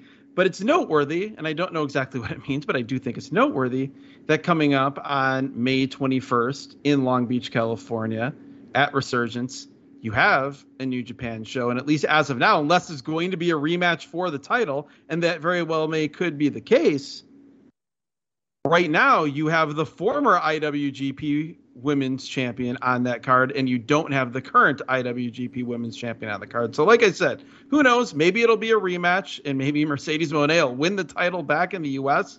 I don't know. Or maybe uh, Mercedes Moné wrestles a local off of the scene. Yeah, I mean, I, it's you know a local off of the scene, or or you know maybe we get you know the the relationship with Impact is very strong, so yeah. maybe it's you know she wrestles a Deonna Purrazzo or she wrestles Trinity you know, Fatu. Yeah, or or well, yeah, uh, or a, a, Mickie James if Mickie James is healthy. I don't know. I mean, they they they need to do something to move tickets uh, in Long Beach because so far uh, you know, the announcement of Mercedes Moné, the announcement of uh, Hiroshi Tanahashi and Will Ospreay, those things have not yet uh, uh, exactly spiked ticket sales anywhere near a sellout yet. So that leads us into the main event, the World of Stardom title. Tam Nakano, or sorry, Tam Tam Nakano. I can't speak right now against Giulia. She defeated Giulia 23-40 with the violet screwdriver. Such a beautiful move. The Steiner screwdriver, just an amazing looking move. We get a title change, and there are pros and cons, and there's not many cons exactly, but I was surprised. It makes sense. She's Stardom's. Again, this was hyped up during commentary you know, you know Mayu and, and Tam both, you know, their relationships with Rossy, what they mean to stardom, all of that. I would not have made this move right now, but as I said, they are trying to grow this thing on two fronts. We heard, if you heard Pacific Rim podcast with Jim Valley and with Fumi Saito, and when they were talking about Bushiroad, and this was talked about with Trinity Fatu leading into this show, that New Japan, the beating that they took during the pandemic, the fact that no one got laid off, the fact that nobody lost their job, they are sucking wind. And they spent a ton of money to bring Mercedes Moné in that you knew you weren't going to make back when it came to pay per view sales or, or subscription sales or with ticket sales. It's just you that were, said, you were five, using her. Go ahead. Supposedly, I was just saying pay per view sales. We should mention that I believe that the number. Well, it wasn't there aren't like total numbers the what they're putting out there is that's five times the normal stardom pay-per-view buys for this show. That's so that, awesome I hope that that's... still won't make back the money in terms of bringing her in, but it does at yeah. least say there was some impact. But yeah, and you know, and we talked about it. Like you bring her in because she's a big name. It's like advertising. I mean, you write off any losses that you take, and you hope that the eyeballs that come with her stay. You hope it's a, a fruitful relationship. She obviously loves it there. She yes. loves being involved, so that's a great sign as well too. So everything seems to be great there, and you're trying to grow it here in the States, and obviously we're hyper focused on things that we like on this show and people that we think are marketable that would be marketable in North America and in the UK. And I think Giulia is that person. I would love to see her exported. I think she should be the face of stardom. There should be many faces of stardom, don't get me wrong, but I think you need to start exploiting her because she's new, brand new for a lot of people here. They don't know who she is or how good she is. This is not to take away anything from Tam because I understand when it comes to the Japanese market what she's worth when it comes to her merchandise, what she's worth when it comes to her name, what she's worth when it comes to her value with that company and the fan support that she has built up behind her and how that company thinks about her of course they're looking at her. I can understand completely that they look at her as their number one, and they believe that she should hold this title for right now for whatever they're going to do, you know, as far as this journey goes. So I get it. It's a push and a pull. Again, nobody loses anything in this. Being a fan of Stardom, I'm good with it either way, but I'm I'm very surprised. Although now that the title is off of Giulia, to me, there's no reason that obviously Mayu Iwatani being the IWGP champion, that should be made for travel, Forbidden Door, uh, whatever show. Again, she should be traveling, no question, no doubt. I think Giulia now should be too. Again, I, I, I don't know. I am. I I need to see. I want to see more exports to build stardom all over the world, and you can't do that unless you send some people out Yes. And boy, I and again, we all have our favorite. I think Giulia should be A plus number one. I love Utami. I love Tam. I love Mayu. I love Syuri. I love Mina. Giulia and DDM as a unit, I would send them on a barnstorming tour. They should be first to help try to build things up. She now no longer has a title around her waist, so you can't say that you need her more to defend a title or anything like that. We'll see what the story is, but that's my feeling yeah, there's there's a lot of different uh, things to kind of spider web off of everything that you just mentioned. You talked about like the idea of Giulia and Donna Del Mondo barnstorming, or the idea of just needing, uh, you know, or I guess selfishly wanting to see more of these wrestlers from Stardom uh, traveling, like we see, uh, for instance, you know, the wrestlers from Tokyo Joshi Pro doing. Right now, the schedule in Stardom is so intense, and it's not like to this point so far, it's not really like the, the New Japan style schedule where, you know, you do a three week tour, you take a week or two off. Uh, you know, th- there was some talk in an interview with uh, one of the higher ups on the uh, for Bushiroad on the Stardom side, saying that the goal is to get to that, to do tours that mimic New Japan style tours. Um, and if you have that, then maybe there's some time off built in. This is not me editorializing. Maybe there's some time off built in between tours where you can send uh, wrestlers and more wrestlers uh, than just one or two uh, to do some shows in the states or in Europe or elsewhere. Uh, as far as the match itself and the decision, to me, it, it came down to, I guess, on the Bushiroad side, on the Stardom side, you know, do you do the finish that, as we talked about last week, the story calls for, which is Giulia winning. You know, you go all the way back to, uh, you know, Tam taking her hair uh, in the hair versus hair match. It, it felt like, you know, while they've had other matches since then, it felt like Giulia was due this big match win based on the story.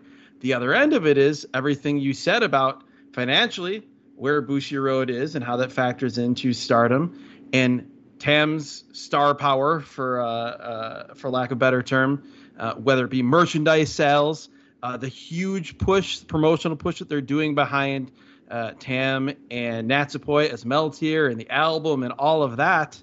And, and the other thing that I don't think is being talked about enough as well is if you're looking at all those things from Bushiroad's standpoint, and you're looking at Tam Nakano, who has over the course of the past few years made it no secret that retirement is something that's potentially on her mind sooner rather than later. I can understand the desire to want to strike while the iron is hot with someone that you don't know how long they're going to be around, particularly when you're also in a situation where you just had someone tell you somewhat surprisingly that they were going to retire at, you know, a significantly earlier age than even Tam is at right now. So you can make the argument either way. I get the decision, um, even if from a story standpoint, maybe for some people it wasn't as satisfying as it would have been if Giulia won. Um, Tam finally has the red belt now. She can go on a run uh, defending that. At some point, you know the Giulia story is going to come back around, whether it be for the title or not. Um, but yeah, selfishly, I'm just I'm not gonna lie. I love Giulia, but I was thrilled to see Tam win this. I didn't expect it. Uh, it it's again for someone we talked about Mina Shirakawa, Tam Nakano to an even greater degree. If you're a longtime listener of this podcast, or if you followed her career, like when she first started coming out of you know uh, the non wrestling uh, sort of background that she was in, she was a fun character. She was not good in the ring at all. No. And for her to get to the level that she's at, where she is a legit top, top, top tier in ring wrestler, one of the best promos of any wrestler in any country, in any promotion, in any language, and one of the best characters in terms of having everyone in the orbit around her get pulled up instead of pulled down by her star power. Um, it's it's been one of the most uh, incredible transformations I've seen of any wrestler since I've been watching pro wrestling, which has been longer than I'd care to admit, 35 plus years. And so, selfishly, I'm just excited to see this ride continue and see how far she can take it as long as, you, as you've been watching wrestling is as long as Tam has been on the planet. Because you know, pretty again, much right around, pretty close to it. Deceptively pushing forty there. And again, I think she's 35, mid, 36 years old, mid thirties, I believe. Yeah. So you know, again, with a lot of it, you, know, you talk about too, like. And again, you saw, I mean, you know, with the Shirai sisters and Kairi, and it was like, no, when she was out there mixing it up with Chardonnay, I, you know, I, I, I would not have expected it. But you obviously dark tam and Oedo. Would you yeah, this then? That's right. Absolutely not. Oh my god, yeah. Oh my god. But so how about the match itself? The match was awesome. Let's yeah, well, yeah, that's the thing is they no matter what happens here, you know we're gonna have another match between the two because they have nothing but great matches. They are arguably each other's best matches, probably oh, their best doubt. feuds. I mean, they, they have to be. So I thought the match was awesome. Again, high levels of violence, everything that you would expect. Uh, you know, thankfully there were no throws off of the uh the the rampway onto chairs, but there didn't have to be. Was, that was a big concern of yours, and rightfully so, going into this match. I, I swear to God, of- when because it's such a cartoonish thing, and I'm not a big fan of anybody in any promotion doing the long running knee. Although fans love it live, so you just have to accept it. You know, when they go all the way up to ramp and then they well, run all down. The way back to, to Great Muta matches in yes, the '90s yes. Tokyo Dome. And well, and again, because he was, it was such a visual, and again, it's so ridiculous, but it was Muta, and then he, you know, either jump over the ropes and, and kill someone, or run and kick him in the face or knee him.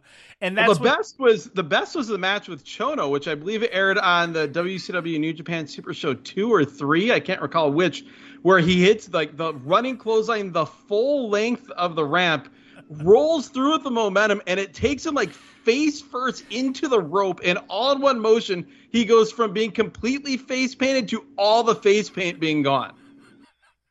I love it. I love it. But that was the spot where I thought she was going to go ass over tea kettle and it was going to be Giulia that was going to she was going to like somehow just flip her up and she'd go flying into the crowd or something like that. That yeah. didn't happen, but then again when you have as many headbutts as you had in this type of match and so many slaps to the point of the chin and to the again they, they were they gave you everything that you would have expected out of those two and uh, then some and then and... some and again and it was and you know the thing was to even if you take the headbutts out and obviously they didn't do again the match itself for not doing anything crazy or anything that was as insane as we've seen in other matches. It was just it was just really good. It was really good and it still felt as hate filled as any of their other matches, you know. And it's and it's not even just this match. You think about uh, in the weeks leading up to this, the brawls they had, uh, the punches, uh, the the hard way, or maybe not the hard way on the cut, but the, the initial cut, but then the punches from Giulia in the press conference opening the cut more and more. The headbutt that caused a, a, a nasty immediate hematoma, I believe, in the. Uh, uh, the Kyoto KBS Hall show leading up to, uh, to so nasty, so. just disgusting and immediate. Um, but but to your point, there wasn't quite as much as I think, particularly coming off of the Giulia Maya Yukihi match with some of those absolutely terrifying spots where you wondered if they were going to survive, uh, like the, uh, the the whatever it was, the pile driver, the backdrop on the edge of the table, that sort of stuff. You didn't have quite as much of that as you necessarily would have expected in this match, but you had the hate. Like this reminded me in a different way, and like people will think I'm weird for saying this, but I don't care. This to me reminded me of in some ways what is like my favorite street fight of all time Doom against Barry Windham and Arn Anderson from Starcade 90, where you didn't have, you know, obviously you didn't have back then, you're not having tables or light tubes or gusset plates or anything like that, but just the the violence on a basic level made it seem so much more hateful than if you brought all the props in. Like when Giulia and Tam were on the top rope and you had those wild short but hard, almost uncooperative looking punches back and forth. Yeah. Like I'll take that over any table spot or light tube or anything when you're talking about making you believe in the in the moment in the match like these two people hate each other and want to kill each other and I can't recall a feud and, and obviously this match carried that out in, in recent years that's had that level of believable hate on a kayfabe level that makes you wonder a little bit uh, like Giulia and Tam to continue to have. So I'm so disappointed that Texas death matches in a traditional way have gone away because not only this match, but Syuri and Chihiro Hashimoto was the same way. It was a death match because two people wanted to beat the crap out of each other until one was dead. It wasn't about yes. light tubes or any of that other stuff, as you mentioned. And there is a place for that at certain times in certain places.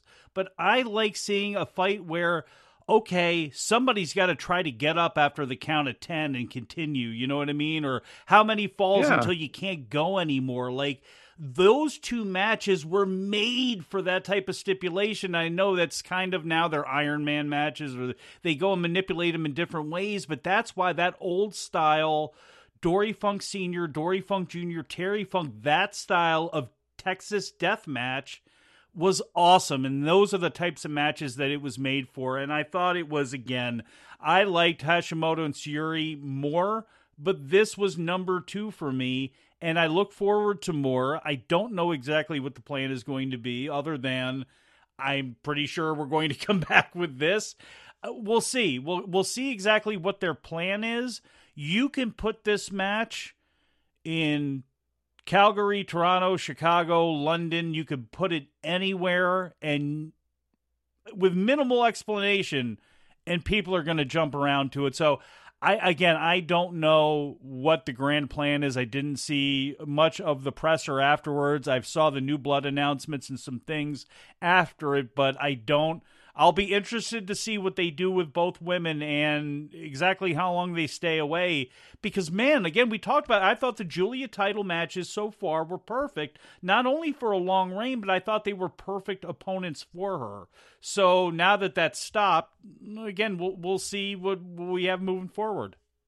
Yeah, I guess the if there is a silver lining as far as from the Giulia perspective, her losing the title, that means that like her big long epic reign isn't happening now which means we're not going to be at a point where that reign ends and then we're like, okay, what next? There's really nothing left for well, her to do now. You know so now everybody's not looking at December, going, okay, check the watch. Here we yes. go with another December title change. Exactly. That to me is one of the most important things coming out of this show is that it feels like anything can happen. It doesn't feel like we're on the same track we've been for like the last four years, where you know there's going to be a and there will be but where you know there's going to be a big match that's kind of been built to all year coming in december and between x date and the end of the year all the other title matches are just you know are, are sort of foregone conclusions nothing right now in stardom uh, going forward feels like a foregone conclusion and i think that's a, a real positive uh, you mentioned some of the announcements. The biggest thing coming up, we talked about it a, a little bit as we went through each of the matches on the uh, the most recent Big Show. But here, uh, May 4th Fukuoka, as we talked about, Mina Shirakawa against Natsupoi for the Wonder of Stardom title. Mirai and Ami Sourei defending the Goddesses of Stardom tag team titles against Suzuki and Koguma, former champions there. Uh, high speed title, Azumi and Mei Seira. Incredibly hyped for that off the interaction that we saw between them in the tag match we just talked about. And the other noteworthy match on the show, or one of the other noteworthy matches on the show, Giulia and Maika against Utami Hayashishita and Saya Kamitani. I just had a uh, moment. Okay. No, nothing. I just had a moment thinking of how awesome that match is going to be. I love that match on paper, boy. Yes, yes. That who knows that that kind of has time limit draw written all over it, but It if does. it is, oh man, you had to crap right on it. Oh man. it'll be a great way to spend 15 to 20 minutes. I'm not complaining, regardless of the finish, as long as it's not a count out. Um, but no, uh, the other real noteworthy match on the show, to some extent, is Starlight Kid and Ruaka taking on uh, Tam Nakano and Saori Ano. So again, we're seeing more of Saori Ano in Stardom going forward. Uh, they did announce uh, a bunch of other shows, uh, smaller shows, uh, including in the Osaka second arena non-title. I guess it would be non-title because she's not one of the champions, but it's Tam Nakano, Natsupoi, and Saori Ano against Mayu Iwatani, Hazuki, and Koguma.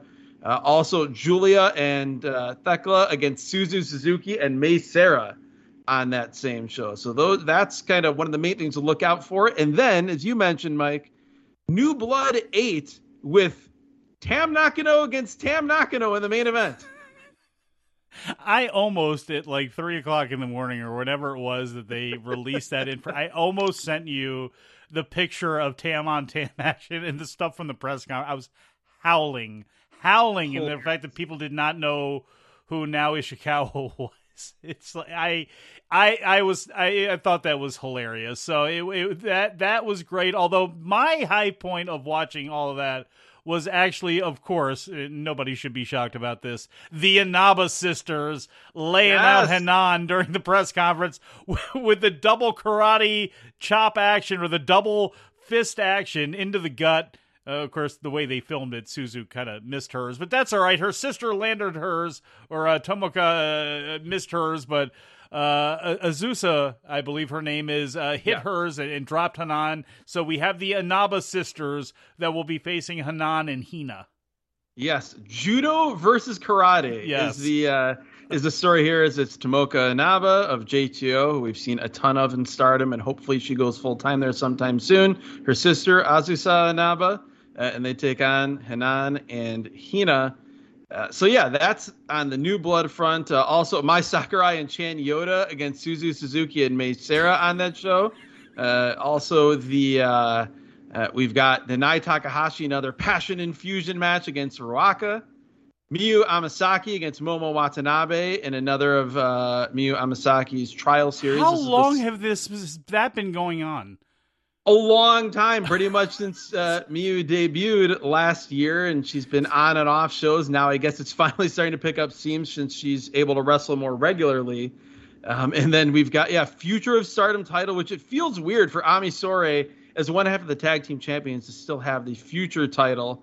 Uh, she takes on Rena and uh, the semi-main event on the show, Starlight Kid and Karma, that being the alter ego of Haruka Umasaki, defending the New Blood tag team titles against Lady C and the very very young, still in the first weeks of her career, Hanako. So that's the uh, the next New Blood show. I don't know if that's going to be a pay per view or a YouTube show. Uh, I know they've most of the shows have been YouTube, so uh, I guess time will uh, time will tell there. Uh, the only other interesting thing I found about that is that we've got now Ishikawa as the fake Tam Nakano, uh, whereas uh, some of the, the rumors had been that she was going to be coming in uh, and uh, to be a new member of Donna Del Mondo. So I guess that's something to kind of put a pin in and see where that goes. It's a, it's a beat the Tam, get the get the Tam beaten out of her, and it, Yes. you know then you recycle yourself and uh, and deal with Thekla as uh, as you join Yes. DDM. So well, yet again we've talked about you know possible shakeups and again uneven units right now, and and the possibility of again it's such a huge rush. It's another thing too with sending people away.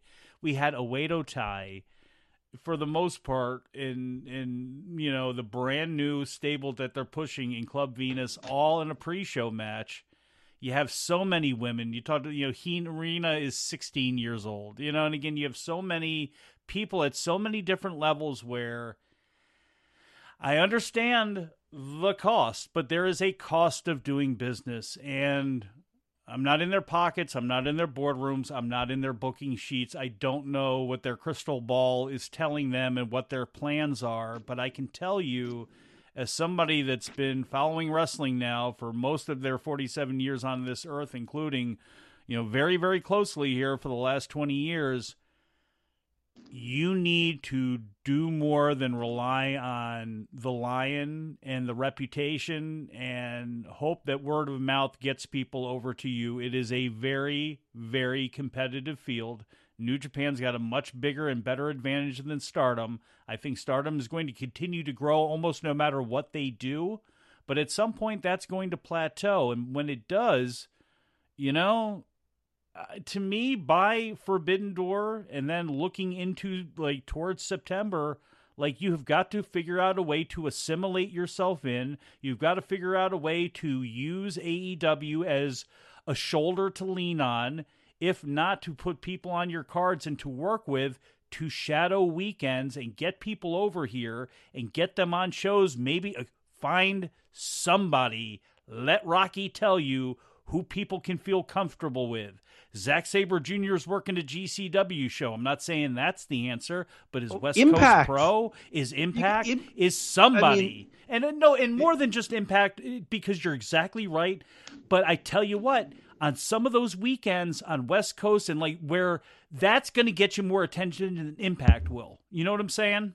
Oh, for sure, for sure. And it's one of those things where again, the the parameters are different because Stardom is running so many shows in Japan that if they want to have all their top stars on all those shows, it's very difficult to send people over. But the result of that, which may be unavoidable, is that you've got a promotion in Tokyo Joshi Pro, which is nowhere near the quality, top to bottom of a card that Stardom has.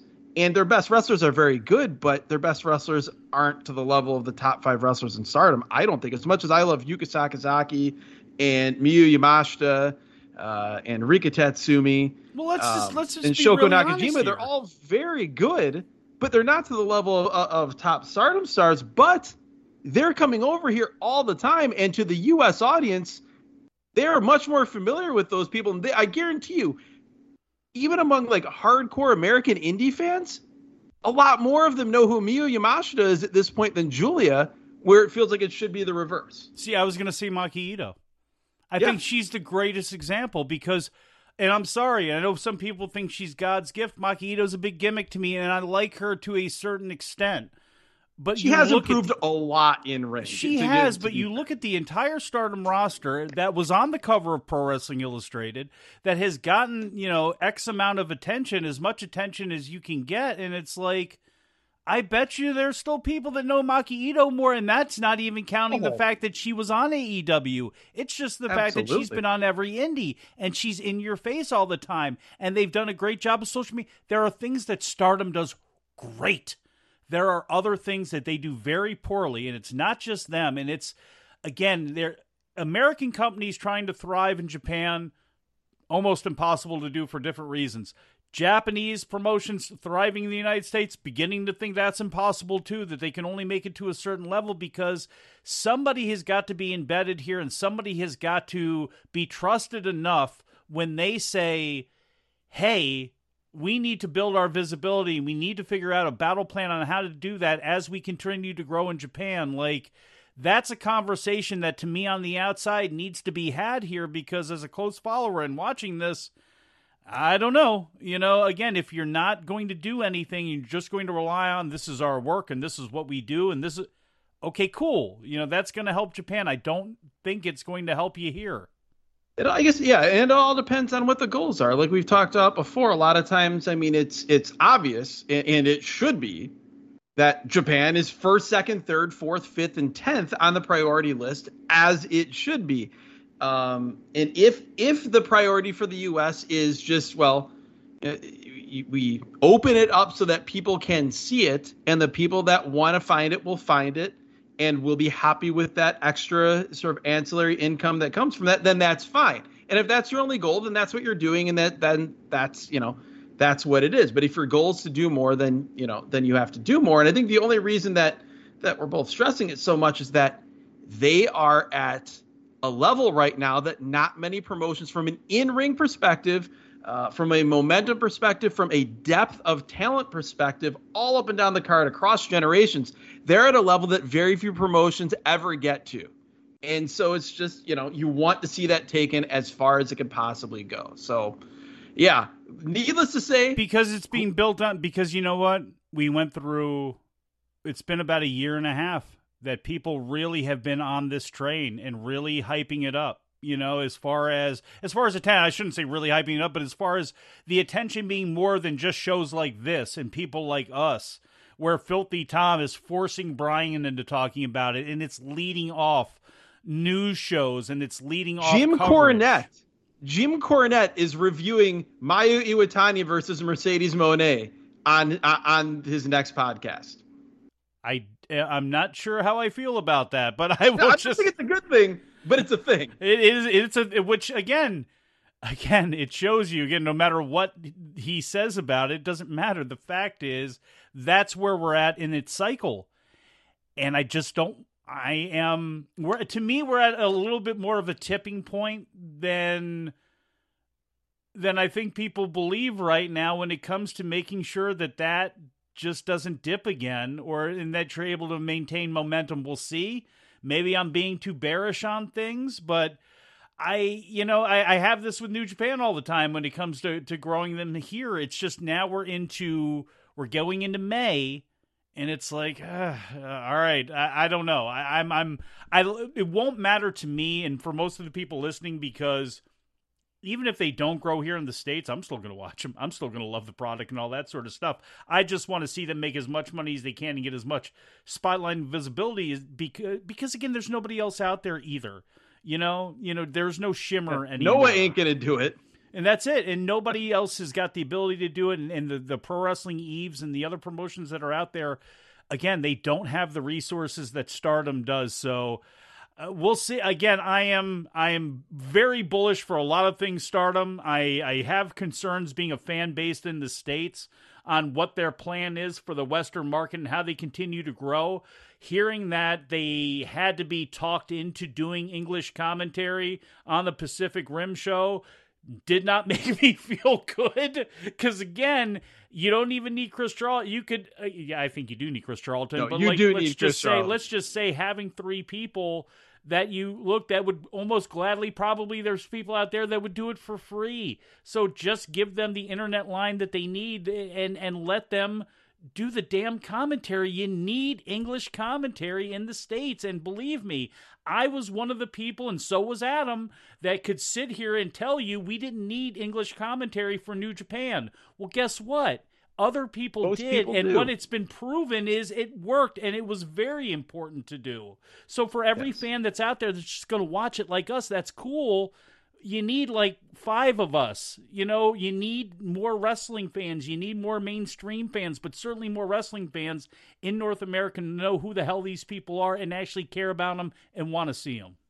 Yeah, no, and I, I I agree. I think again, it all it all boils down to what the goals are, um, and you know if you know at a bean counter level, if the juice is worth the squeeze. And I mean, as a fan, I think we all hope that that will be the case. Uh, needless to say, this was an awesome show. This was my show of the year, and uh, good news if you are a subscriber to Stardom World or if you want to check it out, the show, I believe, as of last night, is now up on Stardom World uh, as part of the regular subscription. So it's uh, it's worth going out of your way to watch. The opener, like we said, great. Last four matches, incredible. Uh, if you're a New Japan fan that fell in love with those great G1 shows, uh, or those, you know, the Wrestle Kingdom shows where you just had great different match after great different match after great different match, and you're looking for something to give you that same feeling again, could not do much better than uh, you know than checking out this show. So with that, Uh, we are like almost two hours into this show, so there's not a whole lot else that we're going to have time to talk about. However, uh, New Japan did have a big show in Hiroshima today. Uh, it will probably not be on a lot of people's radar because there was no live English language commentary. We're coming up on on uh, Wrestling Dontaku next week in Fukuoka, but some really good stuff on this show. Hiromu Takahashi and Yoshinobu Kanemaru, junior heavyweight title, very different match, uh, which you would expect, uh, I guess, with Kanemaru, slower pace, built really well. Uh, Hiromu eventually gets the win with Time Bomb 2. Uh, we also had a title change, as we teased earlier. Junior Tag Team Champions Kushida and Kevin Knight. Uh, I believe that makes Kevin Knight the first uh, of the new current version of the LA Dojo guys to win a major Japanese New Japan Pro Wrestling, uh, you know, actual IWGP title.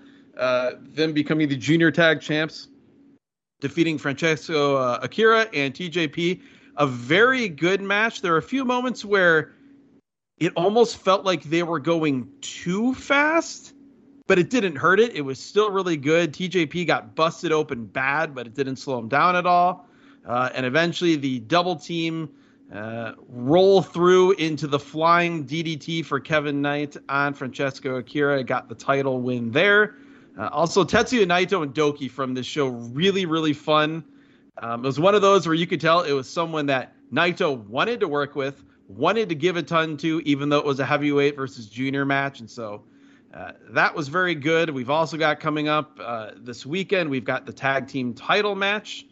Uh, is coming up soon with uh, TMDK. Wait, is the tag title match is that this weekend or is that at Wrestling Dontaku? I actually don't have that in front of me. I should have that in front of me.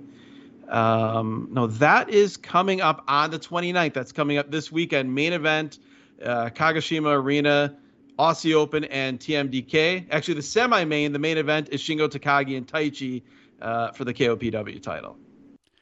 Got a DM from somebody that was watching the show live. like, as soon as the uh, best of the Super Junior blocks were announced, said Kevin Knight and Kushida are winning, and then a little bit later on, yeah, when I, yeah, there it was, where it was like, see, I told you they were winning. you know, I was. They did announce, and we'll get to that too. They announced the best of the Super Junior uh, blocks and locations and dates and all that sort of stuff, but.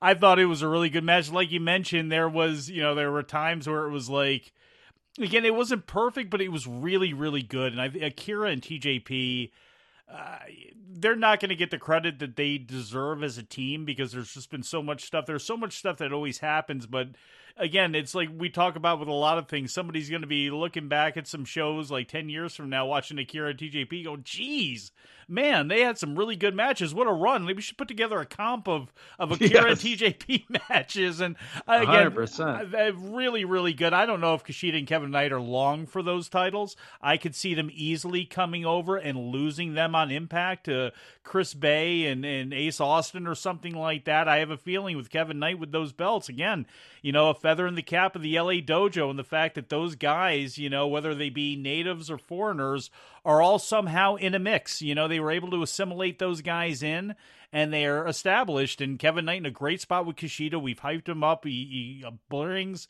something different to the junior heavyweight division. And if he's going to be a regular there, I am all for it. I love the New Japan junior heavyweight division. I always love it a lot more than their bookers and their, you know, the attention that they give it, especially when it comes to the tag division. But I thought it was a really great match. And Hiromu and Kanemaru no wheel reinvention there. Probably didn't have to go a half hour, but I'm sure they wanted to build up some drama, give people something, uh, knowing pretty damn well that Kanemaru was not going to win that match. So Hiromu gets the victory. I have a feeling whoever we get out of this best of the Super Junior, if it is if it is not Hiromu, which you know it can be since he is in Block A, if it's not him winning this whole thing and then trying to make a call for for uh, January fourth or something like that, I would safely assume that his next uh, big opponent is coming out of this.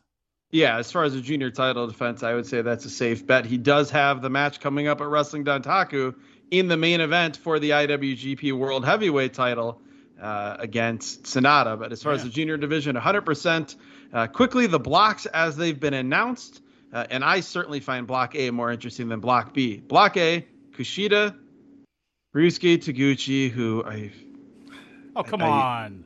You want Tiger Mask? Any, I can't anymore with Ryusuke Taguchi. The. Uh, it's just it's gone too far with all the, the trunk stuff. I'm just I'm I, I can't I can't do it anymore. Thankfully, Lio Rush, Douki, Hiromu Takahashi, Titán as the lone CMLL representative. I was hoping we'd see someone uh, a bit more off the beaten path in addition to Titán, but happy to have Titán in. TJP, Taiji Ishimori, Sho. And then the big surprise, the most exciting thing about this tournament, as far as the announcement, Speedball Mike Bailey in Block A. That was pretty cool. One of the last names. In fact, I think he may have been the last name announced. And I did like the way they had the graphics. It was like a video game with those faces yes. that were going in the blocks. I thought it was excellent. And by the way, another name that you mentioned in Block A, Douki, should not be uh, forgotten about on this show against Tetsuya Naito. Loses to the Destino they put on a really great match, and Naito did a great job for him. Again, this if this was Douki's gold watch, um, I mean, cool. I, I, what a good match! And I thought Shingo and Bushi before that against Sanada and Taichi was also very good. But I do want to mention that Douki has had a great year and has had a, a yes. really good run. And this match with Naito, again, nothing nothing special. You don't have to rush to go out of your way to see it, but I was really happy for Douki. I thought it ended up being great, and I think Lio Rush is going to win Block A. Yeah, Block A is wide open. You look at everyone in it. Like I'm just thrilled when you look at this. We're going to get matches with Speedball against Ishimori, TJP, Titán, Hiromu, yeah. Douki, Lio Rush, Kushida. Those are all going to be great. All going to be completely different. Um, and yeah, your point about Douki, I would almost be shocked if at some point in the next three years, and maybe on the on the early side of that time frame, if he's not in a best of the Super Junior final, uh, if not winning it. I'd be very surprised if we don't see him factoring uh, into the later days of this tournament uh, more than he has in the past. Block B, El Desperado, Yoh, Master Wato, Kevin Knight, who I, I'm with you, I love. It's a little weird that he's a junior because he's like bigger than everybody kind of like Alex Zayne last year, but it is what it is. Uh, Yoshinobu Kanemaru, Bushi, Robbie Eagles, Francesco Akira, Dan Moloney, who apparently at some point joined United Empire. I guess it must have happened in Rev Pro because I certainly didn't see it. And Bullet Club's Clark Connors, which I am anxiously awaiting, seeing if this is going to be a Bullet Club Clark Connors who's just doing all the Bullet Club tropes, or if this is just going to be a harder edged Clark Connors that still has mostly clean matches like we see with his uh, his Bullet Club counterpart Taiji Ishimori. What happened to what happened to our, our boy in uh, in United Empire there? The uh, the very fashionable and, and handsome uh, management fellow there. Uh, what was his name? Why am I oh, brain locking now? God, the the yeah, Gideon Grey. Gideon Grey. Where the hell is Gideon Grey? He was getting exactly. over so much doing those ring entrances, almost as a baby face, and then he's just yeah, he's been gone. Yeah, so sorry I forgot your name there, homie. It's just you know that that's believe me, that's more on me uh, than it than it is on you with my brain waves right now. But uh, yeah, I guess Dan Moloney taking his spot, I guess for the time being.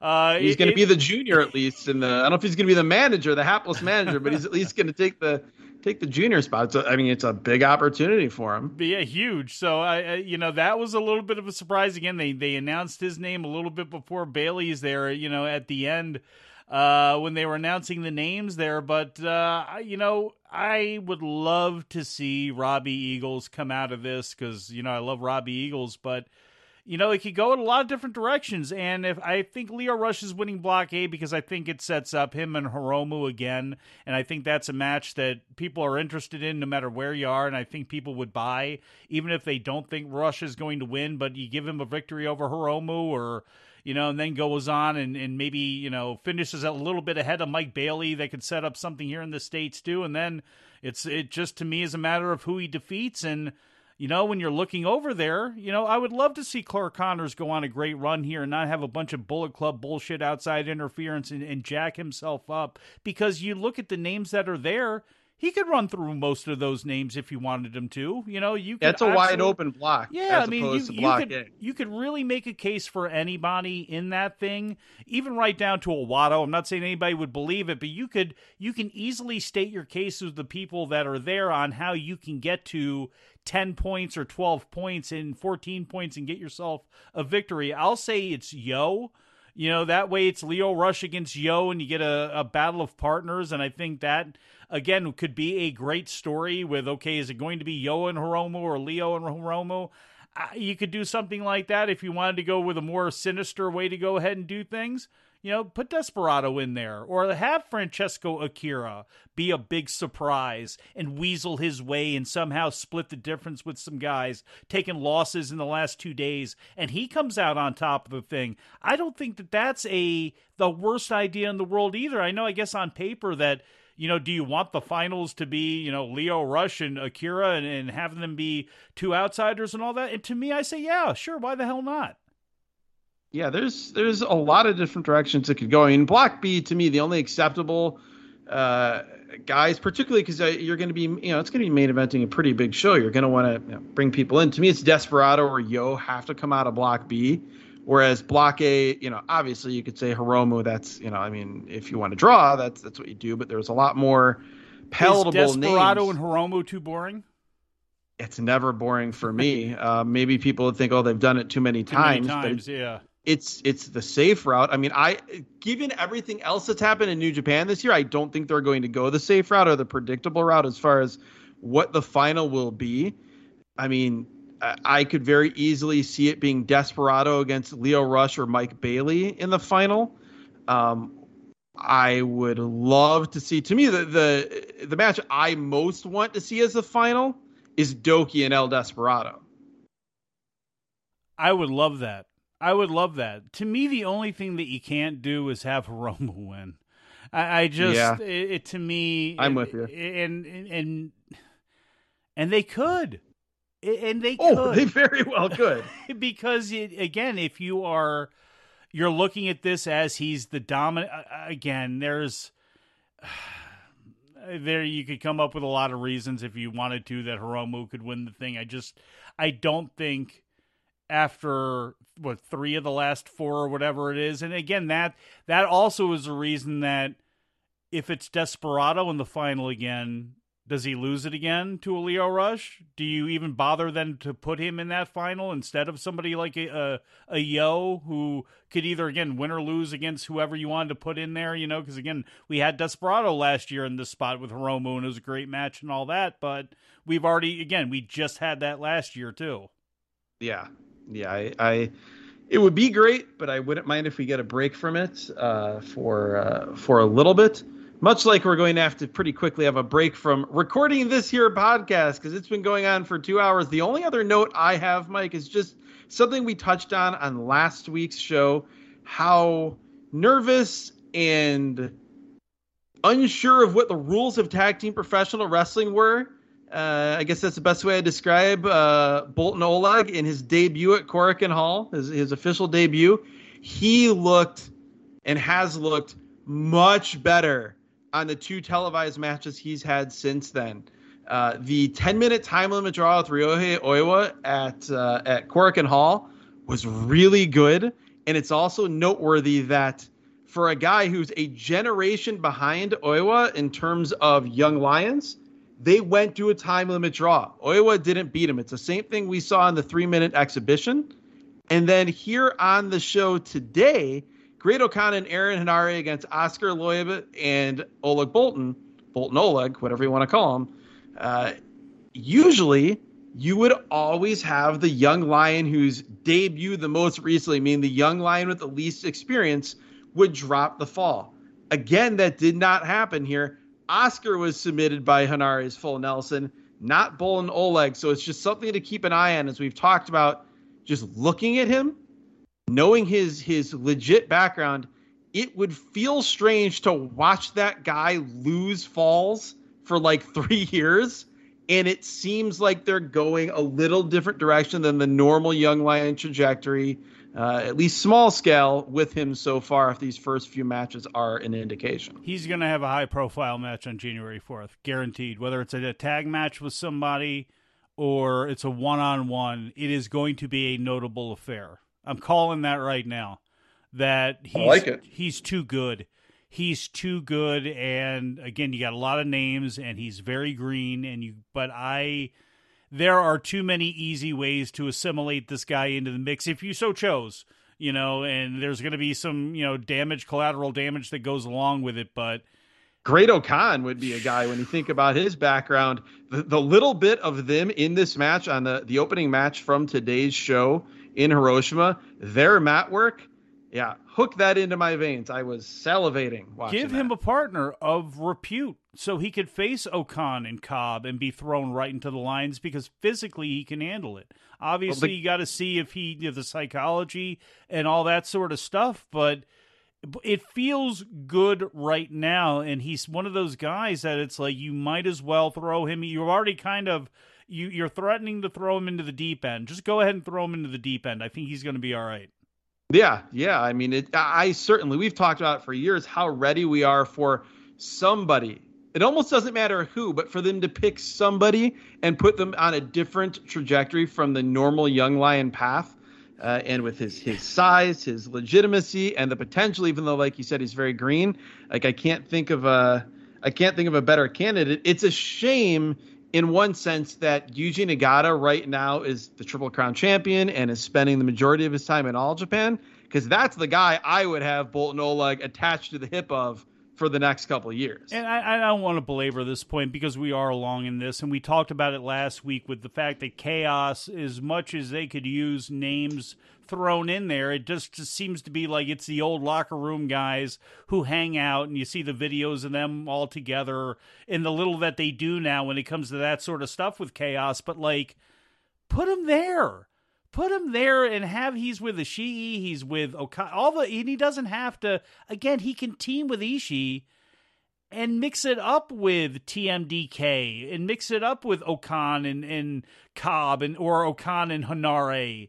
And and you know again you then then you have the reason to have him in there with Evil and with with Sho so he gets more experience and works with guys or with evil and Togo sort of thing, you know, so he can get more experience with guys and Togo can take the loss or Yujiro can take the loss. Like that's where him somehow being assimilated into a group would be perfect. And unfortunately, yeah, Nagata's not there. So you can't do the Nagata, Nakanishi, Tenzan. Like to me, you need all those old guys, Kojima, you need all the old guys together to make something like that work. And if you're if you don't have that, then he's got to be attached to another group. And I think again, chaos would make sense because it doesn't do any damage, and you can almost do a comedic reason in like Okada's case that he's even around or something like that. But it gives him some protection and can again it force you can force feed him into different situations that way and he has been, or at least originally was going to be booked on some of these shows teaming with Toru Yano. So I guess that would lend some credence to that.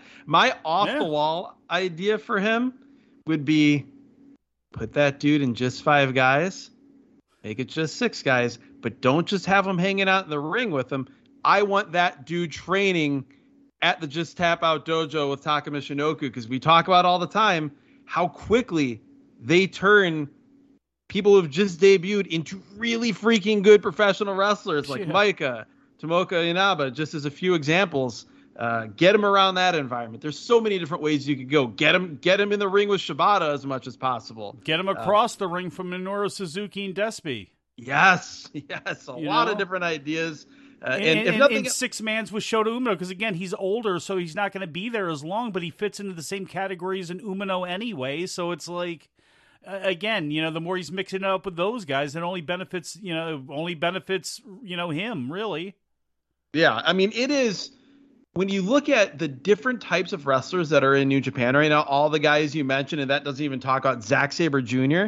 Like if you are there and you are getting to wrestle different uh, different guys every night, which you don't necessarily always see in New Japan, but if they went that route with Boltin Oleg, man, talk about fast tracking a guy who has all the you know the natural gifts and the the legit, credible athletic background, you know, there there's something to work with there for sure.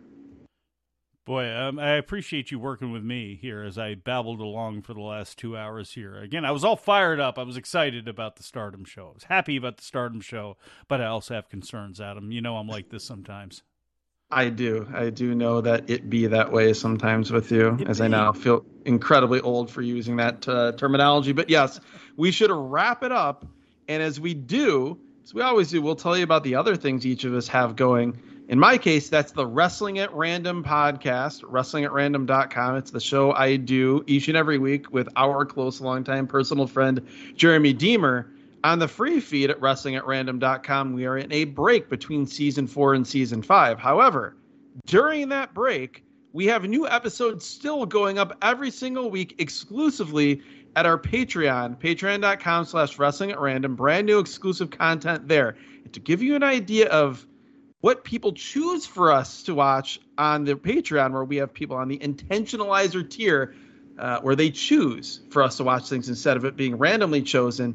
This week's show, which just went up a couple hours ago, one of our patrons chose for us to watch several matches from France in 1968 and 1969, including a match with a young athletic Andre the Giant, who in 1968 takes three hurricanranas.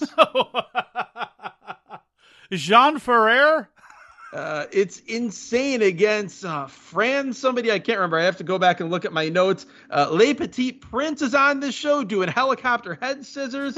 it is like when I say out of this world, it feels like something beamed in from another universe. We've watched stuff from the 60s before for that podcast, and it is not like this. You are seeing moves and things that you would see only in the last few years. You are seeing guys do in 1968 and 1969. So that's just an example uh, of the different type of stuff we'll review. The week prior, we had a curated list of Rob Van Dam matches that people chose for us.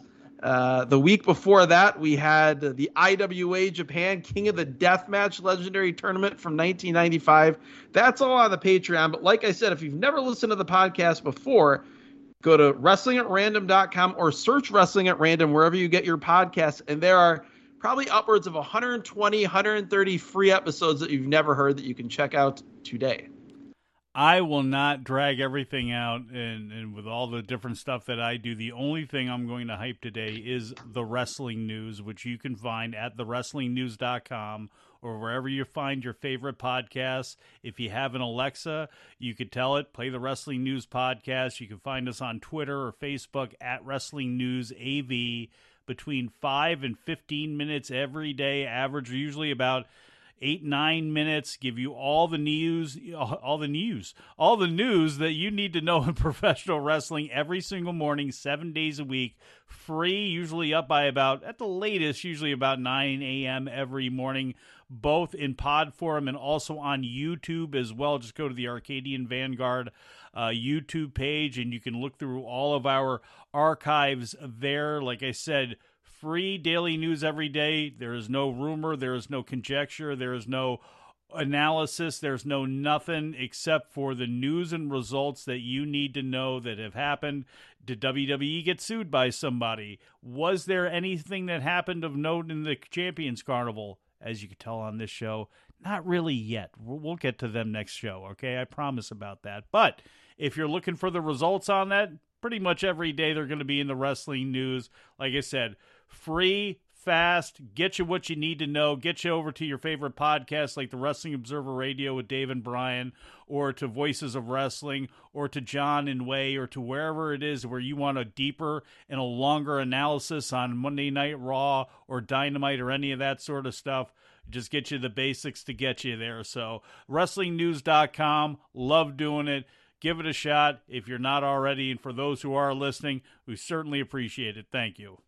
Yes, and I 100% agree and endorse the wrestling news. As I say all the time, it's the best way to get all the wrestling news without having to put up with everything else about wrestling that mm. infects the internet. Yeah, it's uh ah, uh, you know, I'm, I'm not going to get fired today. So, for Adam Summers, I'm Mike Sempervive. Should, should I say we shall talk to you again after a while? it seems appropriate. We shall talk to you again after a while.